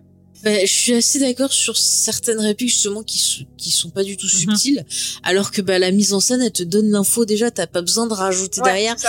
et et t'as l'impression que limite. ce truc, euh, Parce que c'était déjà dit que Mm. ce personnage était. euh, euh, bah, de toute façon, les personnages avec qui Mercredi va sympathiser sont tous des personnages qui déjà sont en dehors des normes de l'école. C'est ça. Il n'y a pas besoin de le dire, tu vois. C'est comme si euh, on t'expliquait tout d'un coup euh, tout ce qui est dit subtilement, quoi. C'est. J'ai trouvé ça chiant et, euh, et pas Mais c'est une stylé, maladie euh, de, de l'é- de l'époque, je trouve, parce qu'il y a beaucoup de séries de films euh, qui ont tendance à surexpliquer pour rien. Et c'est c'est fatigant, ça. C'est fatigant. Ouais. Ah ouais, non, mais c'est vraiment que dommage. j'ai trop dans ma tête quand ce, ce genre de truc arrive dans un film ou une série, je vois trop le producteur qui tape sur l'épaule euh, du, du scénariste qui fait Au fait, là on comprend pas bien, donc on va faire ça en plus. Euh, récemment, j'ai appris que par exemple sur euh, Prometheus, par exemple, il y avait tout un, ils avaient inventé une langue des, des architectes et que en fait ils ont enlevé, euh, ils ont enlevé ces passages-là, sans doute parce qu'un producteur s'est dit oh il faut rien comprendre les gens. Alors c'est pas le producteur, c'est Ridley Scott. Hein. Parce qu'en fait, ça, ça faisait partie du, du scénario de Damon Lindelof où il avait justement fait un prologue. Enfin, il avait fait tout un truc euh, bah, avec euh, ben, des sous-textes, sous-textes philosophiques, des réflexions autour de la religion et tout. Et en fait, euh, Ridley Scott, il a dit euh, ah bah non, ça, ça va pas, on va couper, ça, on va réécrire, ça, on va faire ci, on va faire ça. Et il a pratiquement tout viré. Euh, il y avait pas longtemps sur son Instagram, il en avait parlé euh, Damon Lindelof en disant que vraiment, il restait euh, pratiquement rien de ce qu'il avait euh, écrit Bah oui, au départ. Enfin, ouais, il y a des sens, il y a des scènes qui ont quasiment pas de sens à cause du fait qu'ils ont enlevé ça, quoi. Enfin, bref. Bah, Mais bon. Voilà, quand, ça, quand ils se disent, allez, Mhm. euh, allez, on va surexpliciter ou on va enlever des trucs parce que ça risque de pas être compris, bah, au final, euh, non, ça marche pas et ça, ça peut faire sortir le spectateur et ou Mhm. rendre l'œuvre un peu euh, vide. Mais bon. Ouais. Bah, c'est vrai que c'est vraiment le. Enfin moi, je suis comme toi, c'est le reproche que je que je ferai à la série et certains jeunes acteurs qui sont pas terribles. Euh, genre, je sais plus le prénom, celui qui qui peint là, qui est insupportable. Ah oui. Euh, Ouais, genre, Ouais. je suis. Xavier. Je suis torturée. Ah, il s'appelle Xavier, ouais, ouais. Ah ouais, non, mais je suis trop triste, je suis trop torturée, je suis tout en train de des... euh, mais il fait tout le temps euh, de des... Twilight, quoi. Mais c'est ça, il fait tout le temps des caprices, quoi, mais... Euh... C'est bon, t'as rien demandé, enfin... Voilà, Ouais, j'ai un peu du perso. mal. Les deux Love Interest de mercredi C'est un ça. peu chiants. Et en plus, encore une fois un triangle amoureux. Ça aussi, c'est un truc qui m'a un peu genre, ok, encore, alors c'est un truc pour ado, faut Mm, mm. absolument qu'il y ait un triangle amoureux autour de mercredi, quoi. Enfin, Ah ouais, mais Allô, moi, j'avais pas envie... Moi, j'avais envie qu'elle soit avec quelqu'un d'autre. Mais ouais, moi aussi. Enfin, ouais, ou qu'elle juste, juste, non, je veux tout Juste faire, être elle-même, déjà, c'est très bien. Ouais. Mais après, c'est- après, je trouve que c'est plutôt bien justement qui. Bon, enfin, on va aller dans la partie spoiler, ça va aller mieux. Écoutez, euh, si vous avez pas vu la série, euh, il y a quoi, 8 épisodes. Vous mettez le podcast sur pause. Vous allez le voir, vous allez passer un bon moment. En plus, écoutez, là, c'est, enfin, nous, nous, on voit, on a vu ça un peu avant les fêtes. On enregistre avant les fêtes. Bon, peut-être que vous, les fêtes sont déjà passées, j'en sais rien. Mais écoutez, pour bien commencer l'année, si vous l'avez pas fait, regardez les épisodes et puis ensuite vous allez venir écouter ce qu'on va dire maintenant dans la partie spoiler. Je fais des bruits, ça fait peur. Alors justement, revenons un peu sur toutes ces thématiques, sur les points là intéressants. Euh, bah écoutez, je vous propose, puisqu'on parlait des love interest, de, de, de finir la conversation dessus. Euh, moi justement, euh, j'étais comme vous, j'étais là, ah non, pas encore un triangle amoureux, euh, pff, voilà, ça m'énerve. Mhm. Et j'étais plutôt contente qu'au final, euh, eh ben mercredi, elle se choisisse elle, c'est-à-dire qu'elle qu'elle euh, qu'elle dise clairement, je suis intéressée par aucun des deux, arrêtez de de prendre des décisions pour moi, je me choisis moi, je choisis bah tiens plutôt de d'aider mes amis que de me prendre la tête avec vous deux. Et ça, j'ai trouvé ça cool. Ouais, mais Et ça, c'est une scène, quoi. C'est une scène et au final, elle revient vers euh, l'un des deux, quoi. Enfin. Ouais, c'est plus amitié, moi, je pense. Non, Enfin- attends, quand, quand ils se font repas, etc., jusqu'au moment où ils se transforment en monstres, bah, elle l'embrasse et tout quand même. Hein, et le seul Ah oui, mais moi j'ai pensé qu'elle l'avait embrasé pour euh, pour euh, Non, machiner gros, les pistes. elle- elle- moi, quand même, ce que dit la série, et c'est un des messages qui me. euh, sur le plan amitié, ouais, mais sur le plan amour, ça me gêne un petit peu. C'est elle rentre un peu dans le moule au final, quoi. C'est. euh, Ouais. ouais, elle, elle va, elle va pour aller euh, vers ce mec-là et elle va l'embrasser, elle va adhérer à ce Mhm. truc. euh, ils vont même regarder euh, la revanche d'une blonde, quoi, ensemble. euh, Enfin, le mec qui fait des trucs mais over euh, romantiques. des Ah moi je pensais qu'elle avait déjà compris en fait, c'est dans ma tête. Euh. Non, non, bah non. Ah, moi, pour moi, non. C'est quand elle l'embrasse qu'elle a des visions et que. D'autant qu'elle que- le dit, euh, forcément, fallait que le premier mec que j'embrasse, euh, ce soit un monstre. Quoi, donc, Ok, euh, bah je sais pas, dans ma tête, tu sais comme je les ai vus tous à la suite, hmm. Mhm. c'est pour ça que je pense que je dois avoir mélangé. Mais après en même temps, euh, ce mec c'est un peu le profil du, du pervers narcissique parce que il lui dit ce qu'elle veut entendre au début pour pour la charmer. Et euh, voilà, puisqu'on a parti spoiler, on peut le dire, vu que donc c'est le monstre, c'est lui l'antagoniste. Euh, c'est un peu genre, euh, ouais, je te charme, je te charme, et puis quand je t'ai, bah, je te montre mon vrai visage, qui a un visage monstrueux, parce que comparé à, à l'autre là dans l'école et tout, qui est tout le temps en train de lui dire, ah c'est pas bien, tu fais ça, gna gna, je te désordre, gna gna gna, je machin, lui tout le temps en train de lui dire, ah mais t'as raison d'être normal, moi aussi je souffre, on est pareil et tout. Et donc c'est un peu pour ça aussi qu'elle va vers lui. C'est pas forcément par un désir de, de normité, mais plus par un désir d'être comprise, parce que bah au début on a l'impression que bah, qu'elle est triste, qu'elle que, que elle, elle peut pas exister par elle-même. On a l'impression qu'elle est dans l'ombre de sa mère et qu'à chaque fois quelque chose, on lui dit ah mais pourquoi t'es pas comme ta mère? Oui, et qu'elle elle est en souffrance. Elle est clairement dans l'ombre de sa mère, mais euh, Mm. vis-à-vis de ce mec-là, moi je trouve que en fait quand elle cède à ses avances, c'est vraiment en mode euh, ah il me fait pitié, euh, je l'ai utilisé pour un tas de trucs euh, et tout le monde lui dit mais euh, le, la pousse à ça quoi. Et en fait elle cède à la- ce que tout le monde lui dit de faire quoi. Et c'est Mm. ça qui m'a un peu gênée, enfin révoltée un peu, c'est genre en mode mais meuf, non t'es pas obligé de de sortir avec le mec parce qu'il t'a rendu des services quoi. Bon à la base t'aurais pas dû peut-être lui demander autant de services, mais euh, voilà quoi. Enfin elle le sait. Ouais, tu fais ce que tu veux. Elle, l'utilise un peu et après elle se dit ah merde je me sens un peu coupable d'avoir autant utilisé donc du coup je vais sortir avec lui quoi. Enfin genre. Ouais, genre je vais être plan, quoi. Pas avec vie, lui. quoi. euh. Mm. bah c'est parce qu'elle est pas adaptée aussi socialement. Ouais, mais ça, c'est un truc au final qui. euh, ça, c'est pas mal que la série euh, brasse ces trucs parce que c'est quelque chose qui arrive finalement dans la vie assez souvent. Mm. T'as plein de. Mhm. Bah, voilà, quand les mecs qui veulent charmer une nana, ils font euh, tout ce qu'elle a envie, tout ce qu'elle a besoin, quoi, voire même euh, ils précèdent ses, ses- ses besoins. Et après, c'est en mode, bon, bah maintenant que j'ai fait tout ça pour toi, euh, voilà, fais pour moi, quoi. Mhm. Et euh, ça, c'est une mécanique euh, hétéro assez. euh, de séduction hétéro assez classique. Euh, Mais bon, après, elle est jeune et c'est un peu normal qu'elle se fasse avoir aussi. Oui. Et c'est un moyen d'apprendre. Je pense que elle le refera pas deux fois. Enfin, j'espère pour Oui, elle. hein. Enfin, j'espère pas aussi. mais, euh, mais ouais, du coup, ouais, c'est vraiment pour moi, elle cède à la norme en acceptant de sortir avec ce mec, quoi. Alors que pour moi, euh, je trouve qu'elle devrait finir avec sa coloc. Si elle devait finir avec quelqu'un, je sais pas, je trouve que c'est plus intéressant dans l'histoire. Et il y a un- une vraie relation qui se noue, alors qu'au final, euh, ben, euh, pff, avec les deux mecs, je trouve que c'est plutôt factice parce que on sent, comme tu dis, enfin, une réticence et tout. Puis d'un coup, euh, effectivement que, alors là, effectivement, moi je pensais que c'était parce qu'elle avait compris, mais vu que j'ai tout vu à la suite, j'ai mélangé. Mais là, oui, effectivement, dans ce cas-là, euh, ça rend le truc euh, pas logique. Enfin, Bah euh, non, pour moi, c'est, je te dis, elle cède parce qu'elle se dit. euh, En plus, elle le dit clairement, euh, oui, Mm. euh, il a fait tout ça pour moi, donc du coup. euh, ouais, on m'a dit qu'il Mhm. fallait que je sois gentille, euh, je vais être gentille. C'est ça. Quoi. C'est ça. Mm. Mhm. Et Ah, comme c'est dommage. juste après qu'elle ait fait la gueule à tout le monde et qu'elle ait perdu un peu tous, tous ses amis, tous ses connexions, que.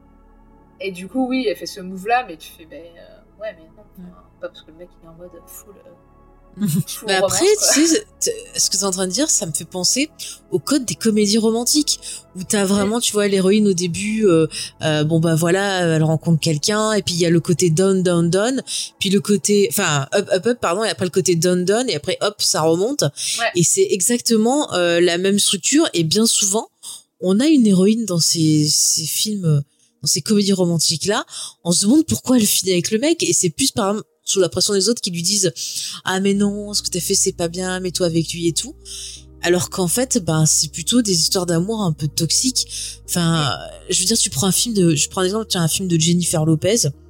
Euh, il y a pas longtemps j'étais tombée sur euh, là où elle est euh, bonne à Manhattan et qu'elle rencontre un politicien qui est joué par Ralph Fi- Fiennes. Mais euh, le mec ils ont très peu de, de scènes ensemble ils se connaissent vraiment pas puisqu'il y a une sorte de quiproquo où elle se fait passer pour euh, une personne euh, pour une cliente de l'hôtel alors que c'est la boniche quoi. Et le mec euh, quand il découvre ça au début il veut pas lui parler il dit ah tu m'as trompé machin. Et finalement ils se remettent ensemble mais au final euh, c'est pas une histoire qui peut durer parce que clairement le gars pendant tout le film il, il affiche un mépris social euh, il la connaît pas enfin c'est- hyper toxique.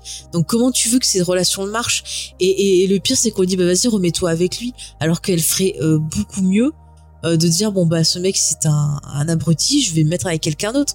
Et c'est souvent le, le cas dans les, les comédies romantiques. Euh, Oui. je trouve que ces filles elles tombent sur des mecs qui sont forceurs euh, bah qui bah, qui sont pas bons quoi. C'est pas des relations saines. Ouais, non, c'est clair. et en fait, peut-être que mercredi, c'est un peu l'anti euh, bah, rom-com où finalement, bah, le fait que on ait euh, le le potentiel petit copain qui se révèle être le monstre et que finalement elle décide de se battre contre ça et de le rejeter, bah, c'est intéressant aussi comme message parce que ça Mm. peut dire à des adolescentes, bah non, vous laissez pas, euh, vous laissez pas avoir si la personne ne vous convient pas, si elle est mauvaise, trouvez la force de la repousser. Et ça, c'est des messages qui sont bah, intéressants et qu'on n'avait pas forcément dans des séries adolescentes quand nous on était on était jeunes, à part certains cas, bien sûr, euh, comme Buffy par exemple, voilà. Euh, mais euh, ouais, c'est plutôt sympa de, de d'avoir l'utilisation du fantastique aussi pour parler de, de, de, de ce point-là. Oui, non, c'est clair que c'est intéressant à, à soulever. Après, il faut voir aussi ce qu'ils font en saison 2, hein, parce que elle se, Oui, se tape tous les monstres, Le alors on peut plus rien faire pour elle. Hein. Écoute, hein, Puis même sa colocataire aussi, t'en parlais, c'est c'est assez intéressant aussi parce que clairement c'est bah, c'est une référence à l'homosexualité et euh, Je dirais bah, bisexualité. Parce que ouais la- bisexualité ouais. Elle a quand même les couleurs bien identifiées de la bisexualité. Mm, Alors je suis désolée, je reconnais, je retiens pas encore toutes les couleurs, mais oui effectivement. euh, Bleu et violet, puisque- euh, enfin, Mm, mm. surtout violet. Ouais. Puis même on le voit dans la série puisqu'elle est attirée à la fois par un homme, mais je trouve que quand même dans sa relation avec Mercredi, euh, Mm. je sais pas, moi je. Moi je les ship toutes les deux. Elles sont trop mimi. Je les ship toutes les deux. Mais c'est intéressant justement voir son rapport avec la famille. Euh, Léna, tiens, tu te rappelles justement de la scène où euh, ses parents viennent euh, bah, la, la voir à l'école? À, euh, à mercredi? Euh, oui, à mercredi, puis sa coloc surtout. Ah, oui, oui, oui. euh, donc il y a un jour où je crois que c'est la visite des parents, c'est ça?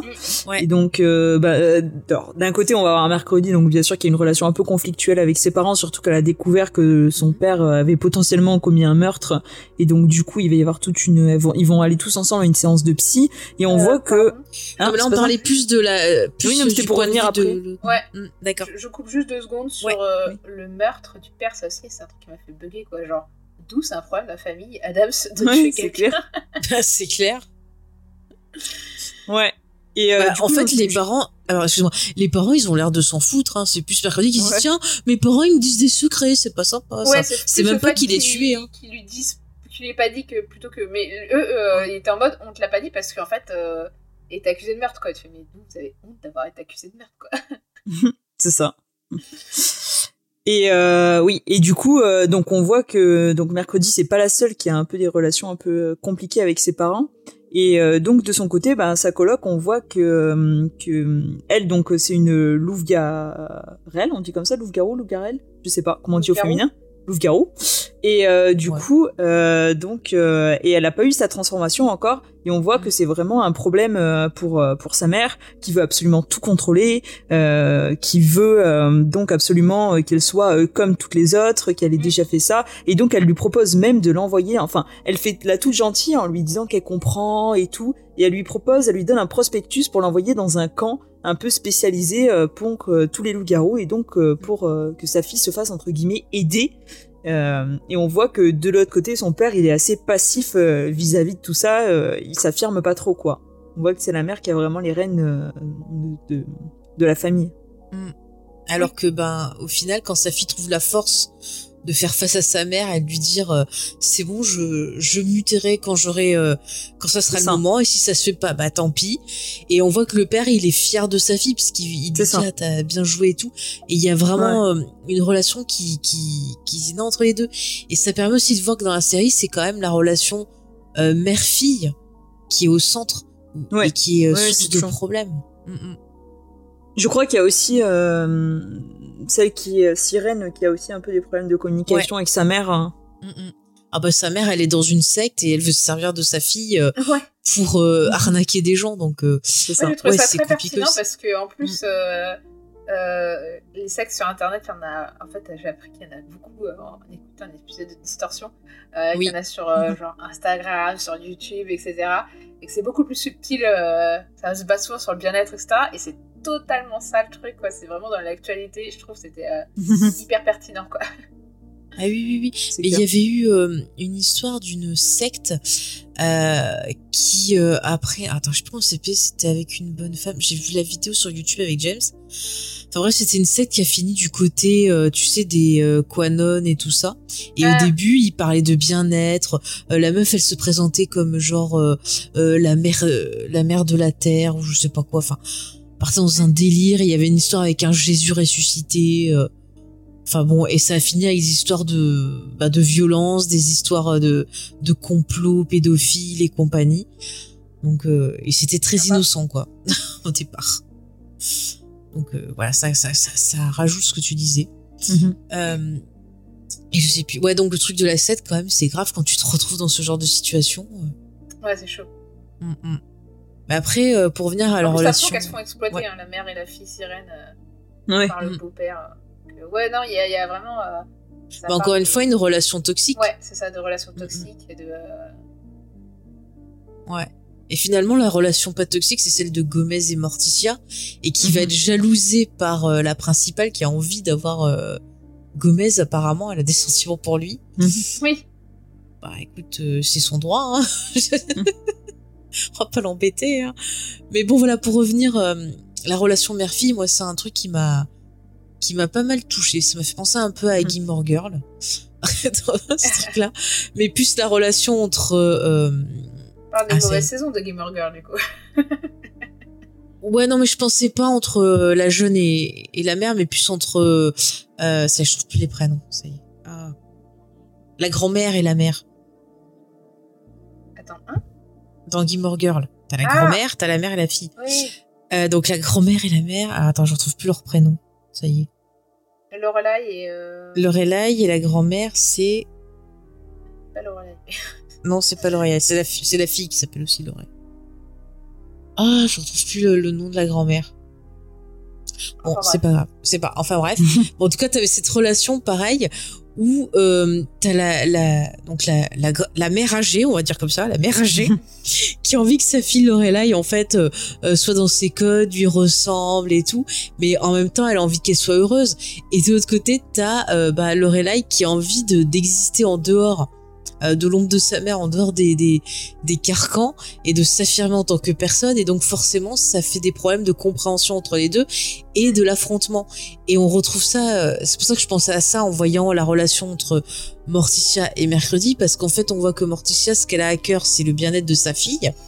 Et elle a envie de lui partager des conseils, de lui dire euh, quand elle lui parle de ses expériences, c'est pas forcément pour dire faut que tu fasses comme moi, c'est pour lui donner des exemples de elle ce qu'elle a fait en espérant l'inspirer, mais sa fille, elle le prend comme euh, bah non regarde j'ai fait ça regarde j'ai fait ci j'ai comme ça tu dois être à ma hauteur et tout alors que c'est pas du tout ce qu'elle veut lui dire. Et euh, je trouve ça super intéressant de voir à quel point ça les fait souffrir toutes les deux et qu'elles ont du mal à se à, à voir ce que l'autre pense en fait. Et euh, l'évolution dans la série quand elles arrivent enfin à se comprendre justement euh, en s'associant pour sauver Gomez j'ai trouvé ça super touchant enfin je sais pas ce que vous avez pensé de cette relation je crois que Sophie tu voulais dire quelque chose non? Euh, bah, f- moi, ça m'a pas. Je l'ai pas trouvé ouf, en fait, ce truc-là. Ce rapport mercredi à ses parents, ça m'a un peu euh, perturbé parce que c'est pas du tout euh, le rapport que euh, tu vois de mercredi dans les autres adaptations.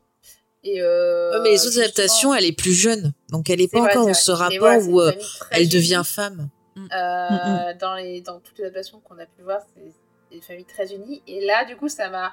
J'ai l'impression que c'était un peu pour euh, mettre de l'attention euh, parce que les séries pour ados, souvent, euh, bah, pas forcément un ado qui s'attend pas avec les parents. Et euh, du coup, je trouvais ça un peu cliché, en vrai. Ça m'a un peu euh, fait, oh, évidemment, elle s'entend pas avec sa mère. Et euh, et t'as l'impression que c'est un peu gratuit dans le sens où euh, c'est genre. Euh, tout me rappelle ma mère et du coup, bah, c'est pour ça que je vais la. Je vais, je vais pas euh, l'écouter, je vais. euh, voilà. Et ouais, je sais pas, j'ai trouvé ça, je sais pas, ça m'a, ça manque un peu de réalisme, je trouvais. Ah ouais, eh ben. Les raisons de pourquoi il y avait un conflit entre elles me paraissaient trop, trop légères, quoi. Bah après, il y a aussi le ressentiment, le fait qu'elle l'envoie dans cette école et qu'elle la soutienne pas, peut-être, et qu'elle se, tu vois, elle se dit Ouais, ah ma, propre mère me euh, soutient pas. euh. Mercredi, elle a l'impression qu'elle veut aller dans aucune école, quoi.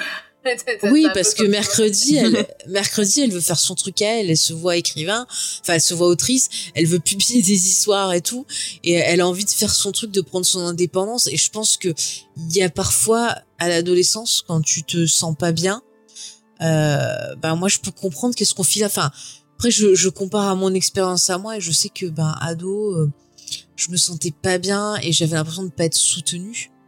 Et quelque part, bah, j'avais du ressentiment, j'en voulais, et c'est vrai que ça se, ça se concentrait surtout sur, euh, tu vois, sur, euh, sur ma mère, quoi. Et c'était pas facile de comprendre. Donc, euh, c'est vrai que quand j'ai vu mercredi ce qu'elle pensait et tout, quelque part, je me suis un peu retrouvée. Et c'est vrai que là, elle est dans une école où en plus, on n'arrête pas de, de vanter, euh, bah voilà, le passé de sa mère en disant, bah regarde, elle était dans le club, elle était Oui, ça. cheerleader, elle faisait ci, elle faisait mi. Et en fait, bah, je pense que quelque part, mercredi, ça le, ça la ramène sur quand t'es enfant, quand t'es tout petit, t'as tendance un peu à idéaliser, idéaliser tes parents, ta mère. Tu te dis, ah, j'ai trop envie d'être comme elle. Et c'est vrai que quand tu commences à passer à l'âge adulte, bah tu te rends compte que ben t'as pas forcément euh, les mêmes expériences, t'as pas forcément euh, le même point de vue sur ben ce qui t'entoure et t'as envie de faire ton mm. truc à toi. Et donc euh, t'as toujours cette tendance à un peu à te rebeller, à te démarquer euh, de tes parents. Donc ça peut être genre euh, en changeant de couleur de cheveux, en changeant de style vestimentaire. Enfin, et je pense que mercredi, elle est, elle est dans ce, ce truc-là. Et c'est mm. quelque chose qui est mhm. assez classique finalement dans dans le parcours d'un adolescent, je pense. Enfin, ouais, C'est peut-être euh, ouais, moi ça m'a paru trop classique et attendu et mhm. et dans le sens où je m'attendais à peut-être qu'il y ait un, un, petit truc différent que Morticia soit bah plus elle a l'air tellement euh, d'habitude euh, un peu froide, comme si rien la touchait, et là, euh, genre, elle est hyper affectée par ça, et mm, je sais pas. Enfin, vrai, ça faisait un mm-hmm. peu trop classique, un peu trop série pour ado, et ah oui, mm. forcément, il y a conflit entre la mère et la fille. Moi après ça m'aurait pas gêné, tu vois. Au début je me suis dit ils vont peut-être faire un truc genre on rentre en concurrence au niveau tu vois de de, de la sorcellerie parce que justement ils rajoutent ce côté où elles ont des visions moi ça me l'a pas gêné euh, mais je me suis dit peut-être qu'elles peuvent être en concurrence tu vois genre ah je meilleur que toi. Enfin un peu dans un côté famille Adams où vraiment tu vois on, va s'affronter. Un peu comme euh, bah dans les films tu vois où euh, elle se dispute avec son frère qui sont tout en train d'essayer de se tuer l'un l'autre. Oui. peut-être que on aurait pu avoir un, un truc similaire. Et ils ont peut-être pas osé. Après c'est peut-être encore une fois Netflix. qui rajoute au mm. côté gratuit, je trouve, c'est que en plus ces scènes-là durent très peu de temps en fait. Donc du coup, euh, tu fais bah, mm, mm. Ça n'a pas d'impact en fait. Ça n'impacte pas le reste de la série, etc. Donc du coup, euh, à part un peu mercredi, quoi, mais du coup, je trouvais ça un peu vain, quoi. voilà. Bah, je trouve mm-hmm. que ça rajoute, euh, c'est-à-dire que mercredi, ça lui permet aussi de, de devenir un peu plus forte quelque part puisque effectivement quand elle arrive à régler ce, ce conflit-là, eh ben elle va euh, s'élever et devenir un peu plus, euh, ouais, s'affirmer un peu plus quoi. Et euh, c'est pas mal moi je trouve. Enfin, je trouve que ça apporte un truc dans son chemin à elle, mais effectivement ça n'a pas d'impact sur euh, l'histoire en, elle-même, parce que mm-hmm. même c'est pareil, on utilise des choses avec euh, avec la principale, mais au final ils vont pas. Enfin, bah ils en font pas grand chose la principale aussi, ils sont très en conflit euh, mercredi et elle. Et, euh, mm. et, moi, je trouve ça dommage que, euh, justement, le fait que bah, la principale aussi, elle souffre finalement d'être dans l'ombre de Morticia. Tu comprends qu'en fait, il n'y a pas que l'histoire avec mm-hmm. Gomez. Et que, en fait, en gros, elle est passée toujours derrière Morticia. Tu vois, que c'est Morticia qui avait mm. tous les prix, qui avait tous les trucs. Et que, bah, du coup, il n'y avait pas de place pour les autres d'exister, quoi. Et que dans son ombre, quoi. Et, et du coup, bah, ça aurait pu rapprocher mercredi de la principale de toutes les deux de souffrir d'être dans l'ombre de Morticia, mais c'est pas exploité du tout quoi. Non, à part euh, que à part que bah, d'un côté t'as la principale qui on a l'impression tient mercredi responsable du fait qu'elle est la fille de Morticia ouais. et de l'autre côté t'as mercredi qui voit euh, dans l'adulte finalement encore une figure de, de qui lui prive de sa liberté et qui est euh, injuste Mm. alors que elle bah euh, elle est un peu en colère aussi dans le monde dans lequel elle vit parce que justement les les normies euh, ils ont tendance bah voilà à faire des couvaches à pas accepter euh, et elle se, se rebelle contre ça parce que c'est quelque chose qui la met en colère et elle comprend pas que la principale qui est censée les protéger ne soit pas autant en colère qu'elle. Et il y a des choses qu'elle comprend pas dans la vie que parfois il faut un peu prendre des chemins détournés pour bah essayer d'avoir des résultats. Et c'est et c'est dommage que ce soit sur la fin que finalement ces deux personnages se comprennent. Et on voit que quand même il y a une forme de respect à la fin de la série quand euh, elle est dans le bureau de la, la principale qui regarde ses affaires d'un fois et tout on voit que quand même elle la respecte parce qu'elle elle a compris que oui effectivement elle avait à cœur de protéger ses, ses petits en fait hmm. oui oui c'est intéressant le fait qu'elle qu'à la fin elle comprenne euh, euh, ce que voulait faire la la proviseure et pourquoi elle avait cette posture, etc. D'ailleurs, nous, on la comprend, puisqu'on voit bien qu'au final, elle. Euh, euh, avec le maire, en final, euh, mm. ce qui au début est un soupçon qu'on a, se dire putain, avec le maire, ils font équipe, qu'est-ce qu'ils font comme truc, corruption, etc. Et au final, on comprend que bah, elle fait ça pour. bah, pour les protéger, quoi. Donc, et que c'est quelque chose que tu as besoin de, de, grandir pour comprendre qu'il faut faire des compromis, quoi. Mm. Mais ça, c'est intéressant. Ouais. après, c'est pas. Moi, je trouve que les relations les mieux développées, c'est pas avec les adultes, c'est plutôt avec les autres ados. Mm.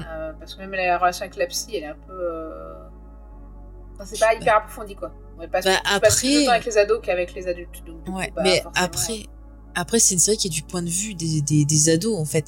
Et euh, pour les ados, les adultes, c'est des menaces. Mm. Euh, et même le personnage de Christina Ricci qui essaie de se présenter comme euh, étant ami des ados bah, se révèle être bah, encore une fois le deuxième antagoniste hein. donc se mm. révèle être mauvaise et finalement ben tu te dis on peut pas faire confiance aux adultes quand tu te mets à la place de ses enfants. C'est ça la conclusion. aussi, aussi. aussi, aussi. Mais il y a le côté racisme, encore une fois, bah, ça renvoie à des choses euh, d'actualité, mm-hmm. malheureusement, un peu partout dans, dans le monde. Et euh, oui. bah, je comprends que ça peut toucher, encore une fois, des, des ados. Et que c'est important aussi de mettre en avant des valeurs de soutien et de un côté un peu coven, tu vois, genre on bouge tous ensemble, on est des frères et des sœurs et on se protège les uns les autres face à toutes ces agressions. Donc c'est aussi, je trouve, quelque chose de, de positif. Mm. Voilà. Bah d'ailleurs, euh, il y a mm. moi le, la réaction bah, en parlant des normies et du coup bah, du méchant.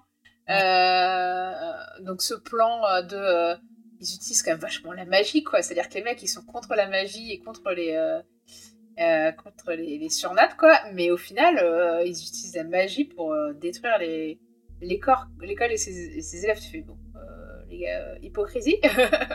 C'est clair totalement. Léna, qu'est-ce que tu, tu en penses de ce point?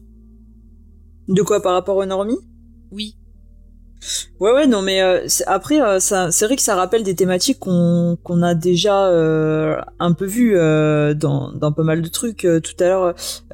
Sophie tu citais Harry Potter mais c'est le cas aussi. Il y a ce il y a ce, ce, ce clivage entre ceux qui n'ont pas de pouvoir ceux qui vont être différents et qui vont avoir des dons un peu particuliers. Donc il y a cette crainte de l'inconnu de ce qu'on de, de de la menace que pourrait être les gens qui ne sont pas pareils.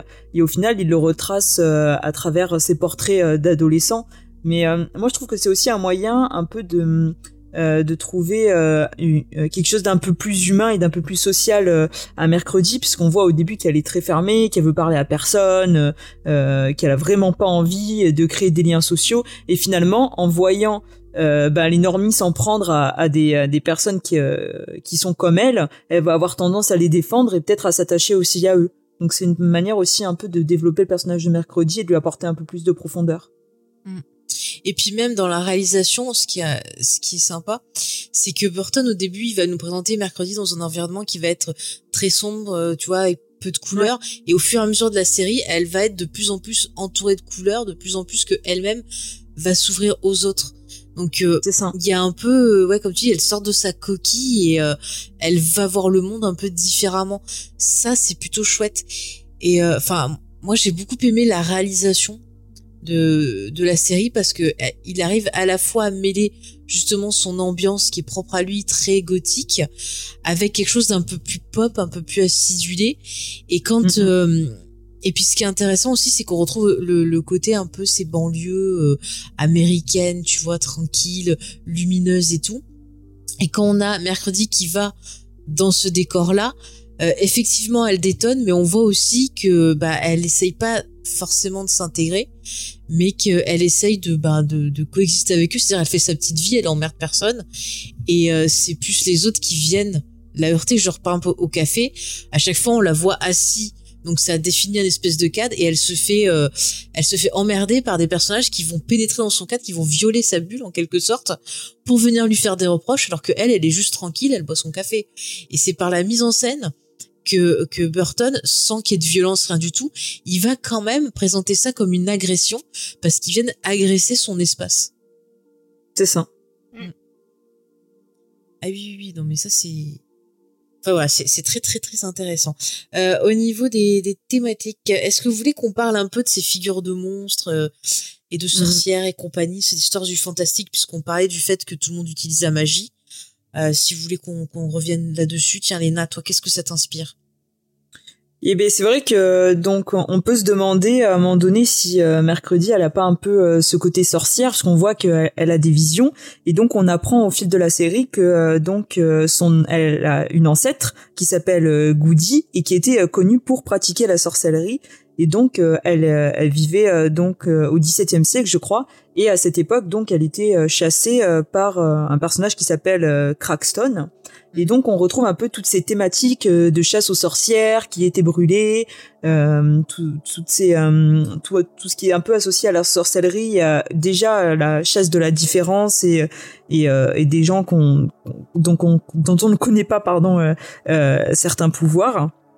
Et donc euh, c'est là qu'on voit aussi euh, toutes ces histoires un peu de malédiction euh, qui sont propres aussi à tout ce qui peut être avoir trait à la sorcellerie, puisqu'on a donc le personnage de Goody qui finit par par tuer Crackston et donc a placé une malédiction. Et au final, il s'avère que donc mercredi, c'est enfin d'après moi ce que j'ai compris, hein, je sais pas si vous êtes pareil, que c'est pas vraiment une sorcière, elle est pas exactement comme comme Goody. Et après, on a aussi, euh, je crois, alors je, vous allez me confirmer parce que vous êtes plus calé que moi sur la sur la famille Adams, mais que Morticia, elle a toujours un peu été euh, été vue un peu comme une sorcière. Elle avait un peu ce côté sorcière. Est-ce que est-ce que c'est vrai ou pas forcément?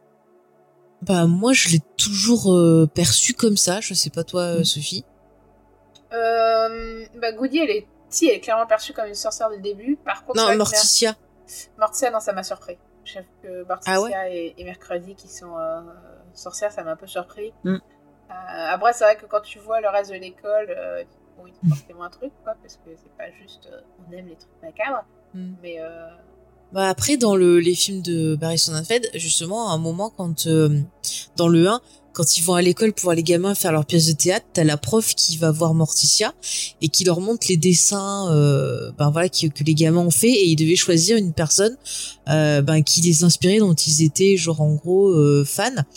Et euh, mercredi elle avait choisi euh, Calpurnia Adams qui avait été brûlée pour sorcellerie. Donc c'était déjà un peu sous-entendu qu'il y avait des sorcières dans dans la famille. dans la famille ouais oui, oui, oui, oui, c'est pas illogique en vrai, mais, euh, mais moi ça m'a surpris quand même. Je m'attendais pas. Mhm. pas à ça.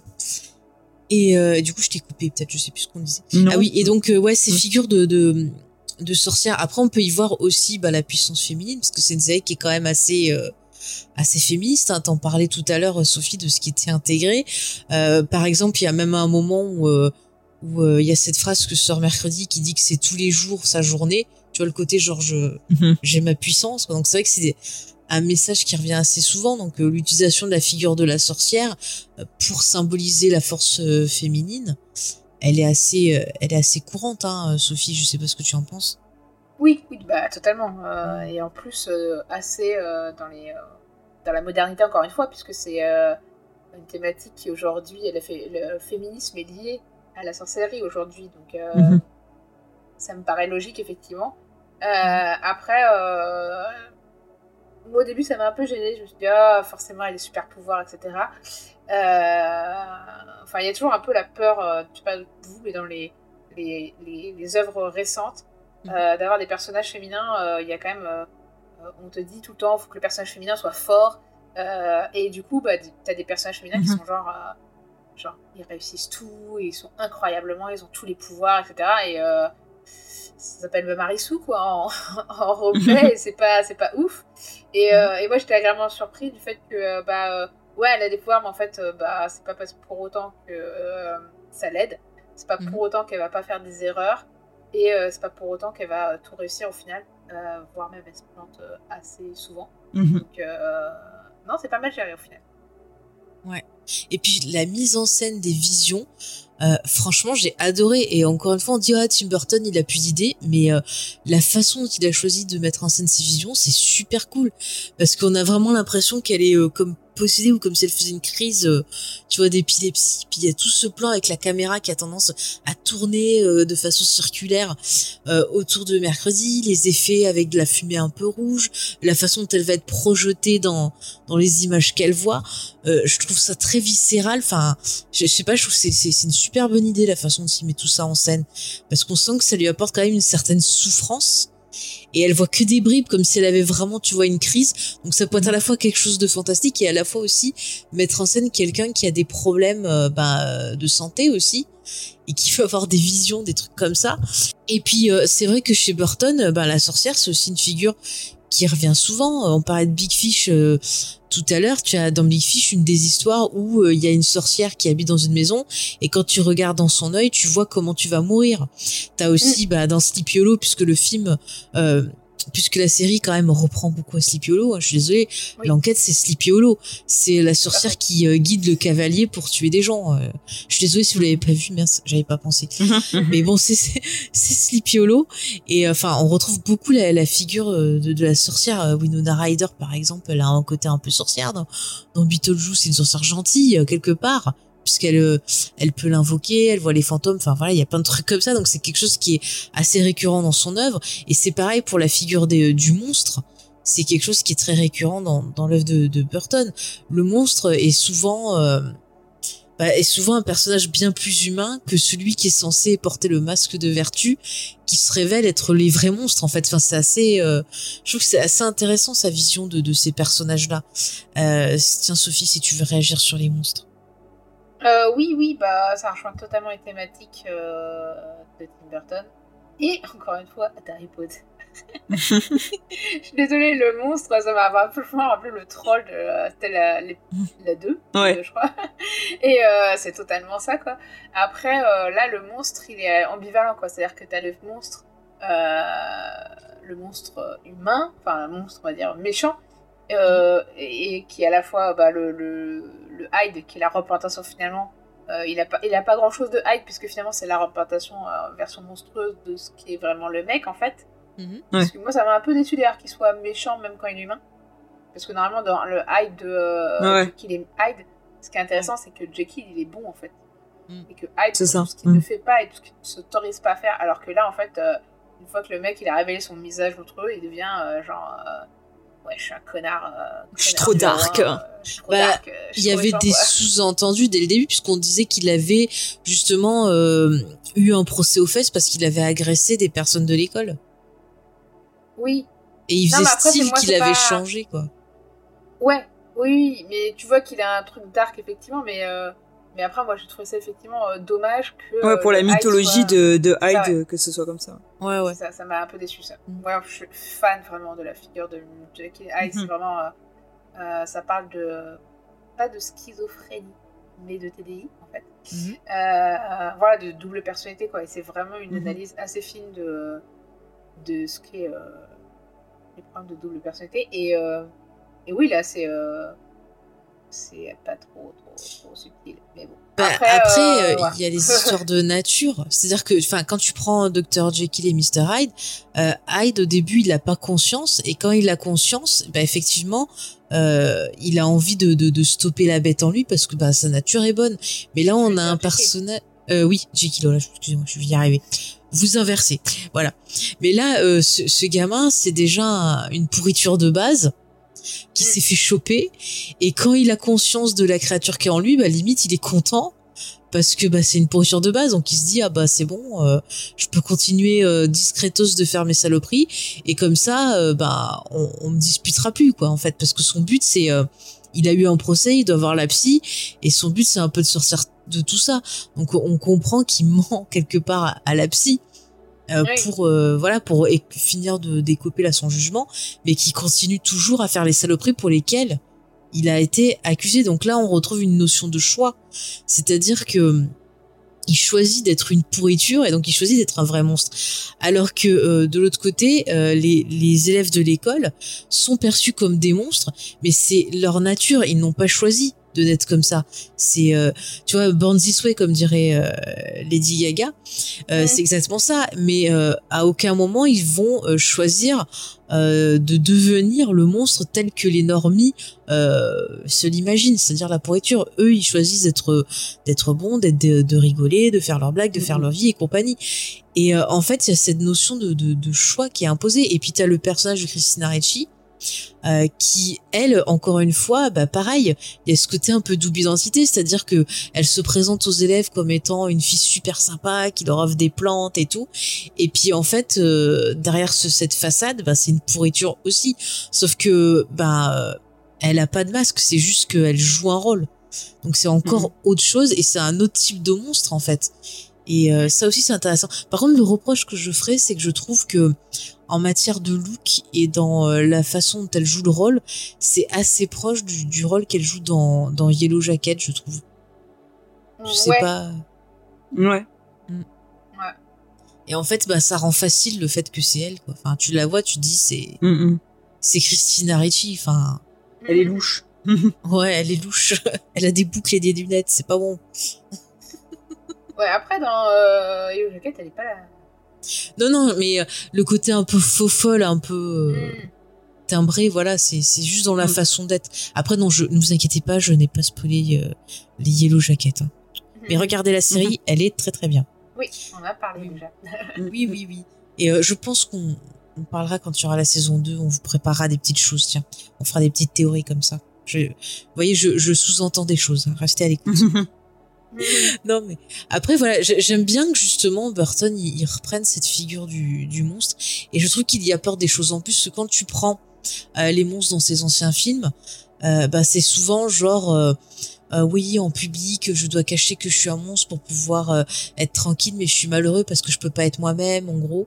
Et là on se retrouve plus dans trois figures différentes du monstre à savoir euh, celui qui est considéré comme un monstre mais qui en est pas un celui qui n'est pas considéré comme un monstre qui qui en fait en est un et euh, celui qui euh, n'est pas considéré comme un monstre mais qui joue le rôle pour pouvoir en être un et se servir de cette justification pour euh, ses actes.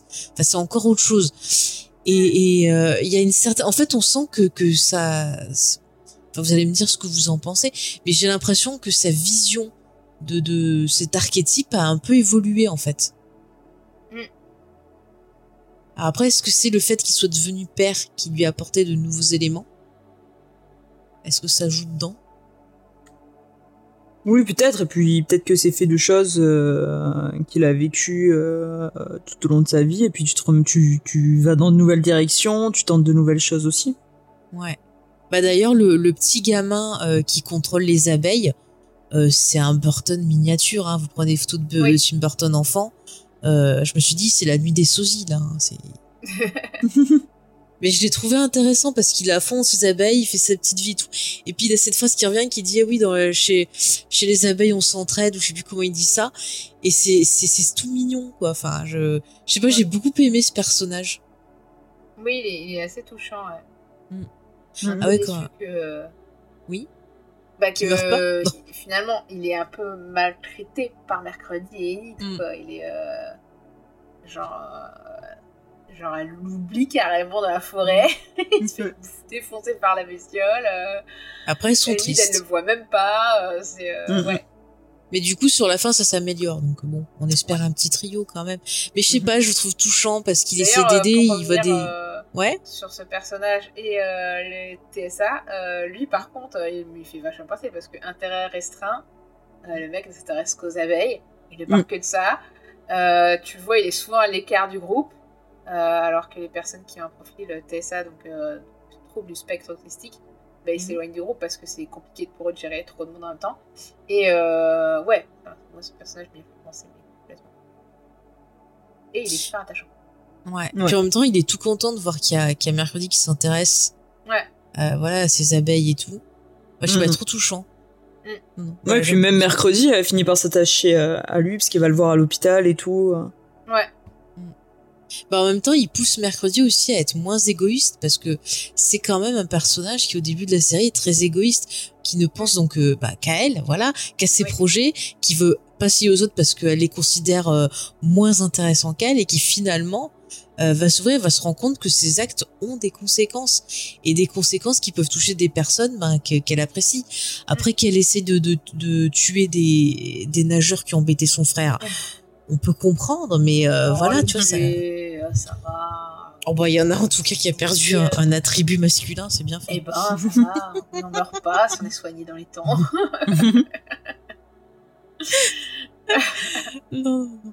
Et puisqu'on parlait de l'œuvre de Burton, c'est vrai qu'on en a beaucoup parlé dans, dans l'émission. Ça serait bien de, de finir avec un petit point burtonien, Mm. justement, que comment on peut rattacher cette œuvre, euh, donc cette série, à sa filmographie? Qu'est-ce qui en ressort au final euh, Bah tiens, Léna, est-ce que tu veux commencer? Et après, Sophie, tu pourras lui répondre, donner ton avis. Ouais, je vous laisserai com- compléter, vous qui êtes plus experte euh, en, en Burton. Non, mais alors moi j'ai retrouvé un petit peu ben, ben, les les- l'ambiance euh, qu'on trouvait chez Burton avec euh, donc euh, cet humour un peu noir, cette euh, cette ironie, ces, ces personnages qui étaient assez euh, indépendants. Euh, même dans les décors, je trouve qu'on qu'on a un peu euh, ce qu'on pouvait retrouver euh, dans certains de ces autres films, notamment euh, l'intérieur, euh, ces décos un peu victoriennes, toutes ces trucs là, et sans et tout tout en le fait de changer de format, je trouve qu'il arrive un petit peu à, à, à se renouveler et à pas répéter ce qu'il a pu dire dans des œuvres précédentes, et à justement aborder d'autres thématiques dont on a parlé un petit peu plus tôt, mais euh, sans euh, copier ce qu'il a pu faire avant. Alors est-ce qu'il réussit euh, à se réinventer d'une certaine manière tout en conservant un peu son identité? Euh, Pour moi, je pense que oui. Moi, j'ai l'impression qu'il a fait la paix en fait avec euh, Mm.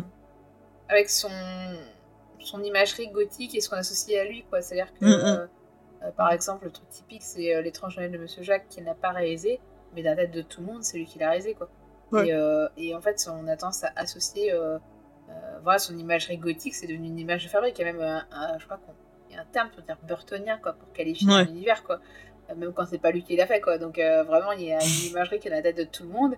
Et effectivement, ces derniers films ont plus ou moins bien mar- enfin, marchent plus ou moins bien dans la tête des fans, en tout cas de Burton, parce que il s'éloigne de ce qu'il faisait avant et que du coup, bah. Et euh, t'as l'impression que du coup, oui, comme on le disait au début, il est un peu condamné à revenir un peu à, tout le temps à ça. Et, euh, et là, moi, j'ai l'impression qu'il arrive à, finalement faire un peu une alliance des deux, comme avec Miss Peregrine, où voilà, t'as as, à la fois la thématique des enfants qui, depuis qu'il a eu ses enfants, ça se voit clairement que ça le passionne et ça l'intéresse et, euh, et à la fois à, à- rester dans, dans, dans, dans cette imagerie qui est la sienne et sa patte, euh, mais euh, à faire quelque chose de différent de ce qu'il avait fait avant et de retrouver surtout un peu le, succès et la hype qu'il avait un peu perdu aussi quand même. Ah, c'est. Je suis assez d'accord avec toi. Je rajouterai un point, c'est que en faisant des recherches sur lui, puis en lisant encore une fois ce, ce fameux bouquin d'entretien, il parlait qu'à un moment donné, en fait, il a commencé à faire, euh, bah, avoir un psy, et euh, ça lui a permis en fait de travailler sur de nombreux traumas, notamment sa relation, je crois, avec son père, qui était un peu compliquée, et justement le fait de devenir père à son tour, ça a réveillé pas mal de choses, et donc par ce travail avec euh, ben, la psychologie, il a pu justement euh, régler ces conflits, régler euh, des tourmentes, tu vois, des- la relation avec la mort aussi. Je crois qu'il y avait une histoire où il avait peur de la mort aussi. Enfin, c'est vraiment tout, plein d'obsessions qu'on retrouve dans, son œuvre.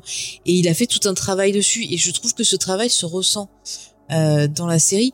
Et c'est vrai qu'on a un peu comme euh, comme l'impression qu'il parcourt quelque part son œuvre. On va avoir des décors qui vont faire penser bah, à Edouard aux d'argent. Donc on va avoir des références euh, à Batman. Par exemple, quand ils font la course, vous savez, là, en, en canoë. Euh, si tu regardes comment sont habillés euh, bah, justement l'équipe euh, d'Enid là, Ouais. ils ont des costumes qui rappellent Catwoman. Oui, c'est ça. On retrouve- C'est ça.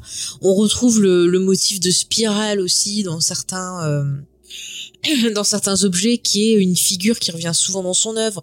On a le décor là du village de le village de pèlerins. À un moment, il y a un mouvement de de, de caméra là par dessus. Je pense que ça, ça a dû être fait en en, en je perds mes mots ce soir, là. la caméra qui vole là. Voilà, vous m'avez compris, je perds mes mots. Mais bon, on a un plan qui montre le village et en fait, on, on dirait qu'il a repris le décor de Sleepy Hollow. Euh, vraiment, on a l'impression que ce village de pèlerins, c'est Sleepy Hollow.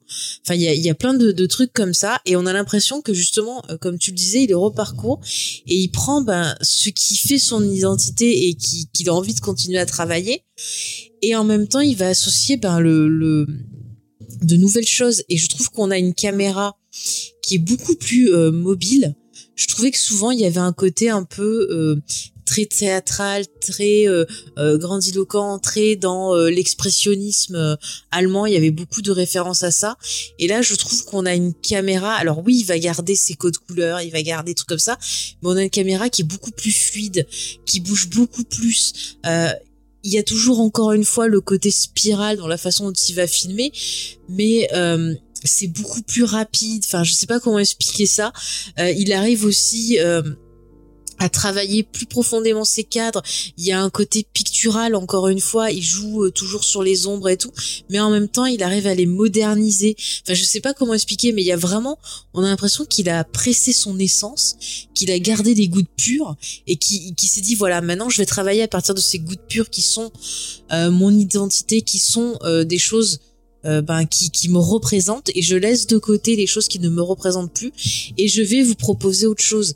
Et ça passe justement par l'utilisation de, de ces visions qui, qui euh, apportent ben, une certaine poésie, une certain, euh, un certain voyage. Enfin, je sais pas comment l'expliquer, mais il y a vraiment un truc qui diffère. Tu, tu vois la façon de c'est mis en scène, tu te dis, mhm. tu, si tu vois ça hors contexte, tu vas pas te dire c'est Burton, c'est quelque chose de nouveau. Il a, il a jamais vraiment fait des plans comme ça. Il y a même quelque chose de clipesque. Enfin, je sais pas. On dirait limite que, que mercredi, elle rentre dans la matrice, fait comme si c'était bloqué dans le temps. Enfin, je sais pas comment l'expliquer, mais c'est un truc de fou. Mhm. Et, et, et je, je me demande si quelque part, il y a pas aussi bah, ce côté, encore une fois, la question que je vous pose au début, c'était en 2022, qu'est-ce que les gens attendre d'un Tim Burton. Et quand il va euh, fixer bloquer dans le temps euh, mercredi quand elle a une vision et eh ben c'est à ce moment-là où on va avoir une réalisation qui va aussi un peu détonner. C'est-à-dire que dans les visions la façon dont il filme ben l'incendie par exemple où il y a tous les gens qui sont fermés dans la cabane et tout on a quelque chose de très euh, je trouve avec des codes très horrifiques mais qui sont pas des codes qu'il a déjà utilisés avant et on dirait qu'il essaie de proposer autre chose. Il dit voilà, regardez, je suis bloqué dans le temps dans ce que vous, vous aimez de moi. Mais euh, dites-moi ce que vous, vous, attendez de moi, est-ce que vous attendez de moi que je vous fasse quelque chose de plus horrifique? Euh, Qu'est-ce que vous voulez de, de, Burton pour être satisfait?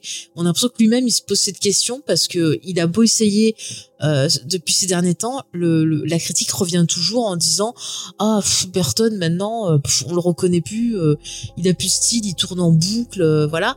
Et en même temps lui-même dans les interviews il dit bah oui je tourne en boucle parce que même quand je propose des idées au studio et que je veux faire autre chose, le studio me dit ah bah non c'est pas votre style, ça va pas. Donc il est obligé de, de, refaire sans cesse la même chose parce qu'on lui laisse pas l'espace de s'exprimer. Et là j'ai l'impression que peut-être Netflix lui a proposé peut-être un peu plus de liberté et qu'il en profite pour nous pour dialoguer avec le spectateur en fait. Désolé hein, pour ce long tunnel, je vous laisse parler. Non non. Mais moi je voulais vous poser la question de est-ce que vous avez senti euh, le changement de réal entre les premiers épisodes et la seconde partie? Non, moi je l'ai pas trop senti. Moi non plus. Moi je trouve que c'est plutôt bien fait. On garde quand mm. même euh, mm. l'ambiance générale qui est instaurée et. Euh, ouais. Oui. Après, je sais qu'il Burton, il a travaillé avec les autres réalisateurs. Il leur a donné certaines consignes. Il leur a dit voilà, là j'ai fait ça. Euh, par exemple, tu vois le fait que Jenna Ortega ne cligne pas des yeux, c'est un truc bah, en fait qu'ils avaient testé et il a trouvé que ça marchait bien. Donc il lui a dit bah à partir de maintenant quand on filme, tu ne clignes jamais des yeux et il a fait passer euh, l'info aux autres réalisateurs. Après, la seule différence qu'il y a entre ben, la réalisation de Burton et les autres réalisateurs, c'est que eux, ils arrivent sur la deuxième partie de la série où le personnage commence à se connecter avec les autres. Et donc ça oblige aussi à faire que mercredi euh, ben, ajoute une autre panel montre qu'effectivement elle, elle ressent euh, les erreurs qu'elle fait chose qu'elle ne faisait pas au début où elle était très auto-centrée. Donc euh, c'est dans ça que je verrai la différence. Je sais pas ce que tu en penses Sophie euh, ouais, je sais pas. Pour le coup, moi, j'ai pas fait vraiment la différence. J'ai pas vu le moment où, où ça change de réalisateur. Et euh... Non, après, forcément, il a, il a dû passer le mot, hein, ça c'est clair. Et de toute façon, il a mm. fait. Euh... Je pense qu'il a posé la patte artistique, qui est hyper belle. Hein, franchement, ah la bah série est super belle. Et ça, ça change des, des, du design des séries Netflix habituelles, je trouve. Mm. donc ça fait ah bah... plus d'air frais, donc ça c'est cool. Mm. Mais le design des monstres, enfin, tu, tu les vois, c'est Mm. clairement des monstres burtoniens. hein, c'est, il a dû les dessiner, c'est, c'est obligé. Et d'ailleurs, tiens, j'ai pas fait le rapport, mais la musique, on a Danny Elfman, bien sûr, qui est là. Et le générique, alors en plus, je sais pas pourquoi il me fait penser à Doctor Who, mais en même temps, on dirait un best-of des musiques. euh, de, de Burton, il y a, il y a un côté un peu Mars Attack, il y a un côté euh, euh, encore une fois un peu Sleepy Hollow. Enfin, il y a tout un mélange, a même des notes qui me font fait penser à Batman.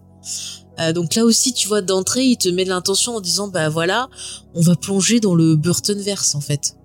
Mm, oui, oui. Moi, j'étais un peu déçue de pas voir le générique euh, classique. euh.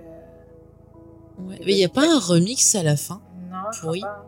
Enfin, moi, pas souvenir. Ou alors c'est peut-être sur YouTube que j'ai vu quelqu'un qui a fait un remix pourri. J'ai entendu un remix pourri il y a pas longtemps. Et par contre, les musiques, elles sont super cool. Les reprises au, au violoncelle de, de, de Ouais, le- chansons, Le violoncelle, c'est la vie. Ouais. mais c'est magnifique. Le violoncelle est à moi ce que la plupart- pour ce qui est le saxophone à la plupart des gens. Voilà. D'accord. Bah moi j'aime bien dès que je pense à quelque chose d'un peu euh, mystérieux justement à du gothique et trucs comme ça j'entends du violoncelle dans la tête Et je crois que la musique, euh, le morceau qu'elle fait, c'est Petit Black euh, en violon, quoi. Ouais. si Je me trompe pas. Ouais. Et, euh, ouais, ça passe euh, très bien. Non, Ça non, c'est vraiment top. message. elle fait du Metallica c'est ça? Ouais. ouais ouais ah, Ouais, moi ce que j'aime c'est bien c'est c'est quand elle joue du classique là et qu'elle euh, qu'elle fait péter la enfin qu'elle fait péter la fontaine qu'elle la fait cramer là Mm. en acte Oui, de oui, c'est assez, rébellion euh, c'est assez Ouais. jouissif euh, à ce moment-là. Et la main, alors on n'a pas parlé de la chose. ah oui mais, euh, on un a point pas la parlé. chose incroyable. Elle est incroyable. Et moi, j'adore la, la moment où, tu sais, la main, elle en a marre et elle se rebelle contre, contre mercredi. Elle va aller se faire euh, manicurer par Enid. c'est vraiment génial. Ah ouais non mais la relation c'est à la fois comme un animal de compagnie Ouais. et une personne à, à part entière alors que c'est juste une main Et euh, ouais. Et puis je trouve que c'est plutôt bien fait l'effet parce qu'au final c'est une main qui a été maquillée et après ils ont juste effacé en fait le, le bras quoi qui était. euh, Ouais, le- c'est bien en fait, une... C'est assez drôle de voir d'ailleurs les photos. Ouais, euh, les photos, la personne sur son âge habillée tout en bleu là qui passe avec sa main. Qui est, qui est- qui est genre tapis au sol. C'est ça, qui doit prendre des positions un peu bizarres. ouais. Je suis arachnéen. non non mais la main ça passe très très bien et en plus ils arrivent à faire des émotions avec cette main. C'est-à-dire quand elle est blessée qu'on se dit oh mon dieu elle va mourir et tout. Mais grave, est- t'as de l'empathie Ah, de mais- ouf pour elle. Mais grave, là, je suis, mais ressuscitez la main, allez-y. Et t'as des fois, tu vois, la, la main, elle est triste, tu le sens. Enfin, je sais Ouais. pas, avec la position des doigts, tu sens, on dirait qu'elle pleure, des fois. Enfin, qu'elle boude. Enfin, c'est super même, bien euh, fait. Tu vois que euh, il y a des moments où elle se salit et tu vois que les ongles sont, sont sales, etc. À d'autres moments, elle est plus, euh, plus en forme. Donc vraiment, il y a, y, a du- y, a du- il y a un bon travail dessus. Et c'est vrai que t'as peu le reste de la famille Adam finalement. Et la chose, finalement, ça représente un peu la famille Adam. Donc c'est euh, assez cool. Et effectivement, ça permet de se concentrer sur euh, bah, ces deux personnages. Et, euh, et voilà, et la, et la main est moins cartoonesque que dans les précédentes adaptations, donc c'est cool. Ouais, j'ai dit, elle est plus réaliste, quelque part. Ouais. Non, mais on y Ah croit ouais, un peu plus. C'est la qualité Ouais. des effets spéciaux d'aujourd'hui, quoi. que- quand j'ai revu les films. euh, Ah oui, non, mais il y a des 90, Bon, fois. la main. euh, euh, bon, c'était pas, pas la même époque au niveau des effets spéciaux. Ah, au niveau du moignon, ça, ça rendait pas super bien. hein. non, ouais, c'était pas ouf, mais bon. Et bah tiens, euh, d'ailleurs, je sais pas si t'as remarqué ça, Léna, mais je trouve que la série, elle fait une bonne alliance entre effets pratiques et effets numériques. Et c'était un truc qui avait été euh, reproché à Burton au moment de la sortie d'Alice, le fait qu'il soi-disant il ne savait pas utiliser euh, les effets numériques. Et, et j'ai l'impression ben, que au fur et à mesure, il arrive un peu à passer ce, ce cap. Je sais pas si t'as vu Miss Peregrine, mais il y avait déjà un peu ce, ce mélange euh, Ouais, pratique pas vu. numérique. Tu l'avais- ah bah je te le conseille. Moi j'ai beaucoup aimé. Franchement, euh, je te conseille ça. Mais ouais, toi, Mhm. c'est- t'en as pensé quoi un peu des effets? Tu, tu trouvais que c'était plutôt bien, moins bien? Non, moi j'ai trouvé que c'était bien fait. Bah effectivement, euh, là sur euh, sur la chose, sur la main, c'est, enfin, on y croit quoi. On est emballé euh, par euh, par ce par ce personnage entre guillemets. Je sais pas si on peut appeler ça un personnage, mais franchement, on y croit. On, oui. on se dit pas que ça peut être, euh, enfin, que que ça le fait pas. Et même sur le design des monstres et tout, je, que je suppose qui été fait euh, numériquement, même sur le hide et tout, j'ai bien aimé ces yeux un peu un peu globuleux comme ça. euh, ça rappelle un peu ceux de bah, même si c'est De pas Gollum. de, de ouais de Gollum ou, ou même sur l'étrange Noël euh, de Monsieur Jack il y a des yeux un peu comme ça euh, euh, des gros yeux écarquillés. Et euh, ouais, non, j'ai moi pour moi, c'est la série est vraiment bien faite et elle arrive à trouver un équilibre là-dedans. Et euh, j'ai trouvé qu'elle était assez belle euh, esthétiquement. Oui. Oui, bah, après, moi, je trouve que c'est quand même quali euh, pour une série, euh, pour une série Netflix. Euh, Après, oui, j'ai entendu des critiques sur Internet sur les effets spéciaux. Euh, moi, je trouve que c'est moins pire comme que le sang numérique de Sweeney Todd, donc euh, voilà, ça passe. C'est- Alors c'est vrai pour le coup, j'ai revu euh, en qualité HD et ça ressort pas bien. Sur le DVD ça passait, mais alors le sang euh, ça ressort pas bien. Ah, en salle, ça passait pas du tout. Moi, je l'ai vu en Ah. salle, Sophie. Mais... Bah, je l'avais vu en salle, mais euh, enfin après peut-être que le projecteur était trop sombre, mais ça m'avait pas. Ouais, la, lampe était un peu usée, ça, ça passait. Ouais, c'est quand je l'ai revu sur sur ma télé que je me suis dit ah ouais le sang il est un peu un peu bizarre, un peu très rouge. Après Ouais, j'aime beaucoup euh, Sweeney Todd. Moi, j'aime pas, du- j'aime pas, j'aime pas. Je- C'est le moment où j'ai Si t'aimes pas les, les comédies Les musicales. comédies musicales. euh, Déjà, j'aime pas les comédies musicales. ouais. Ah ouais, j'aime beaucoup. Puis j'avoue que Swinton en plus c'est particulier parce que bon, James il nous écoutera au montage, il entendra. Mais c'est vrai que l'époque où le film est sorti, c'était un peu le moment où euh, où on flirtait un petit peu avec James. Et puis je sais pas le, le la, la chanson entre Sweeney Todd et euh, et euh, Mrs. Je sais plus comment elle s'appelle, euh, qui est jouée par euh, l'ex-femme de Bonham Carter. Ouais, Elena Bonham Carter, tu vois, on se disait, ah, c'est un peu nous, tu vois, quoi, ils chantent et tout, qui dansent dans le café, c'est tout. Écoutez, c'est, c'est, c'est nos petits délires, ça fait partie de nos chansons, voilà. Donc, c'est, on l'aime bien celui-là. Euh, je pense qu'on a fait quand même pas mal le, tour de tout ce que cette première saison euh, racontait, hein, les filles. hein. Mhm. Ouais.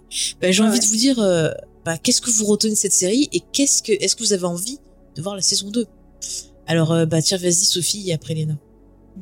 Bah, euh, je crois que j'avais un peu dit. Euh, Je voudrais pas avoir trop de clichés lorsque qu'elle se mette pas avec Xavier. Voilà. J'aimerais bien voir, ouais, peut-être d'autres formes de monstres, de créatures, voir un peu plus la famille Adams, voir plus son frère aussi, ce serait cool qu'il rejoigne l'école peut-être. Ouais. Ça serait intéressant parce que au final, moi, un des trucs qui me faisait kiffer dans la famille Adams, c'est la relation entre le frère et la sœur. Et là, ça me manque un peu. Qui... On l'a un petit peu, mais vraiment à peine. Et Mhm. ça me manque un peu, quoi. Ou, euh, ou d'autres personnages, d'autres membres de la famille, parce que là, on a vu Le juste, cousin, euh, machin. Il y a les cousin, cousins, machin. il y a la grand-mère. Enfin bref, il y a la... Il y a un tas de personnages qu'on n'a pas vus. Et, euh, et voilà, ça me manque un peu. Donc euh, voilà, plus de Mhm. famille Adams. Ok. Et toi, Léna? Bah, je vais rejoindre euh, un peu Sophie. Euh, bon, moi, je retiens que c'est euh, vraiment un bon divertissement, que ça m'a fait plaisir de retrouver euh, cet univers euh, bah, burtonien, on va pouvoir le dire, du coup. Et, euh, et du coup, euh, ouais, j'ai très envie de voir la suite. Et euh, pareil, euh, si on peut ne pas trop tomber euh, dans les clichés euh, des séries adolescentes, ce serait top. Et euh, de voir, ouais, d'a- d'avoir peut-être un bestiaire qui s'élargit un peu plus avec d'autres monstres, euh, de continuer à développer, peut-être de développer un peu un trio autour. euh, donc, euh, alors j'ai pas de Enid, de, de de mercredi et du, je n'ai plus le nom du petit garçon à lunettes. Mais vous m'avez comprise. voilà, euh, peut-être un, un trio un peu qui va peut-être euh, mener des enquêtes ou essayer de percer des mystères euh, liés à l'école et à tout ce qui l'entoure. Et on retrouve Harry Potter à ce moment-là. Mais, euh, mais non, franchement, euh, voilà, hâte Mais de voir la où suite euh, et, euh, et euh, qui continue sur, euh, sur cette, euh, sur cette voie-là. Mm. Et toi, Faye? Ah bah j'ai très envie de voir la suite, ça a été vraiment un énorme coup de cœur. Et puis alors moi je sens du complot parce qu'à la fin elle sous-entend euh, qu'il y a des choses, elle reçoit des messages sur son téléphone qui disent attention il va se passer d'autres choses. Donc complot, mes mes mes lumières euh, se sont allumées. On cherche qu'est-ce qui va se passer, des bestioles, qui qui c'est qui fait des complots, voilà. Est-ce que mercredi va devenir la nouvelle club, euh, club secret, là. qui est Oui, pas trop il y a- exploré, euh. Ouais, ah ça serait cool. Mais moi je sais pas pourquoi je quand elle est morte la principale, je me suis dit oh, c'est mercredi qui va prendre la place. ça m'a fait rire. Très, très improbable. Oui, elle est encore élève, mais bon. Mais qui va prendre Peut-être sa mère pourrait prendre la place. Ah, on aurait plus de Oh, famille d'ailleurs, on en Adams. a pas parlé, mais qu'est-ce que vous avez pensé de la douche de sang Et de la danse, la scène de danse, quand même emblématique. Alors, euh, moi, déjà, j'ai surkiffé la robe. Je veux la même. Mais vraiment. vraiment cool. Peu pratique, mais cool. Magnifique. La danse, j'ai bien kiffé, parce qu'il y avait vraiment, je te dis, un côté un peu 70s. Et la, douche de, la douche de sang m'a fait énormément penser euh, à euh, la scène d'intro de Blade. Quand ils vont dans la boîte de nuit Oui, et qu'il y a la douche de sang sur les vampires. grave. Blade Voilà, est donc, un euh, peu à Penny Dreadful qui avait une scène de douche de sang. Oui, aussi, ouais. Mm, mm, mm. Et la danse, en fait, c'est c'est Jenna Ortega qui l'a chorégraphiée. C'est ça. Et, euh, et moi, je trouve qu'il y a des petits, un petit côté euh, thriller quoi, de, Mm. de Michael Jackson. Ouais, c'est a Ouais, ouais, aussi, ouais. positions euh, de zombie, etc. Quand elle se renverse la tête, ça rappelle ses visuels, etc. Enfin, franchement, c'est. Mm. euh, Moi, j'ai vu ça comme la C'est très cool, de, hein. Mm. de comment elle montrait qui elle est, quoi. C'était un moment C'est où ça. elle montrait, je- voilà ce que je suis, quoi, dans la danse, quoi. Et euh, c'est super pertinent, puisque finalement, la danse, c'est un peu se révéler. Donc, j'ai trouvé cette scène vraiment cool. Mm. Mais c'est pour ça, à mon avis, euh, qu'elle est, qu'elle est culte et que tout le monde euh, Ouais. bloque dessus et la refait. Parce que c'est, c'est exactement ouais, un manifeste de voilà qui je suis. Donc, euh, C'est- ouais, exactement. C'est très impressionnant les trends d'ailleurs de, sur TikTok où il y en a qui font mais vraiment précisément au bon moment le bon geste. Tu fais wow, il y a- il y, a plein de danseurs euh, professionnels. Ah Sur mais ils sont forts. hein. Et j'ai vu, j'ai vu un où c'était carrément une toute petite fille, je sais pas, elle doit avoir 2-3 ans. Et en fait, euh, ça passe devant la télé et elle regarde, elle commence à bouger. Mais comme elle est toute petite, qu'elle sait pas danser, en fait, elle agite les bras comme ça pour essayer de refaire pareil. C'était trop mignon. Putain, c'était l'instant mimi. Mais voilà, même les bébés s'y mettent. En ce moment, c'est soit la danse de mercredi, soit la danse à des espèces de poupées euh, euh, bizarroïdes, là, dans le film qui s'appelle Megan, là. Euh, Je l'ai pas vu Ah, J'ai encore. envie de le voir, j'avoue. Je, suis mi-curieuse et mi euh, euh. Voilà, c'est un peu mon sentiment. Mais Soit ça pas passe, soit ça passe. Donc euh, je me dis. euh, Puis moi j'avais bien aimé ce précédent. Ma... ma- Ah, mais c'est du coup, c'est James Wan qui le réalise, parce que je croyais qu'il le produisait juste. Je crois qu'il. Ouais, j'ai Ah, moi j'avais lu produit, c'est pour ça. Faudra vérifier. Mais Malignan, la réalisation, elle était folle. Hein. Le Ouais. film, bon, c'est le scénario, voilà, bon, c'est un peu nawak, mais la réalisation, beaucoup aimé. hein. Entre Ah parenthèses. non, t'as raison, c'est. Euh... C'est pas. euh, C'est pas James Wan, il le produit seulement. Ah, tu vois, c'est bien ce que euh, il me semblait. Mais, euh, mais ouais, franchement, ouais. euh, si c'est, Si c'est pisseux comme Malignante, je, je valide. Bah écoute, euh, je crois que ça sort, euh, bah, ça sort fin décembre. Ça se trouve, quand vous écouterez l'émission, ça sera déjà sorti. Euh, on l'aura vu, peut-être qu'on en aura parlé quelque part, j'en sais rien. Bah écoutez, vous, vous nous direz. voilà, voilà. Euh, bah écoutez, euh, je pense oui qu'on a fait le tour. Bah, chers auditeurs et auditrices, je vous invite bien sûr à venir bah, continuer la conversation avec nous, euh, que ce soit sur nos réseaux sociaux. Vous tapez James et Faye on est un peu partout. Euh, vous pouvez aussi venir sur notre Discord, hein, on a une communauté super. On avait déjà bien parlé de la série avec eux aussi. N'hésitez pas, bien sûr, à venir euh, ben, visiter ça. Euh, bien sûr, si vous voulez euh, soutenir l'émission, eh bien vous pouvez déjà la partager. Ça permet bah, de nous faire connaître et d'ajouter bah, d'autres points de vue, voilà, d'auditeurs et d'auditrices à ce débat. Et puis vous pouvez également euh, bah, nous aider en faisant un don sur notre page Tipeee. Avec un euro déjà, bah, vous pouvez nous aider à entretenir notre site internet, le matériel et voilà les logiciels et, autres qui nous aident à continuer à produire toutes ces émissions. Et on vous en remercie bien sûr euh, par avance. Euh, Sophie, on peut te retrouver également euh, sur le site des réfracteurs Oui. et également sur ton blog, donc c'est euh, mauvais genre, c'est ça? Mauvais genre au pluriel, au, Au pluriel. Et Et aussi, dont on a supprimé les rushs hein, dans nos autres productions. Maintenant, t'es un peu partout. Hein. Et C'est puis, la euh, finitude. sinon, euh, à l'écrit, euh, chez Surfroid, on va avoir un, un gros dossier, le pif, qui va il sera arriver, sûrement sorti. Ouais, faut qu'on faut qu'on finisse avec Charlotte, mais ouais.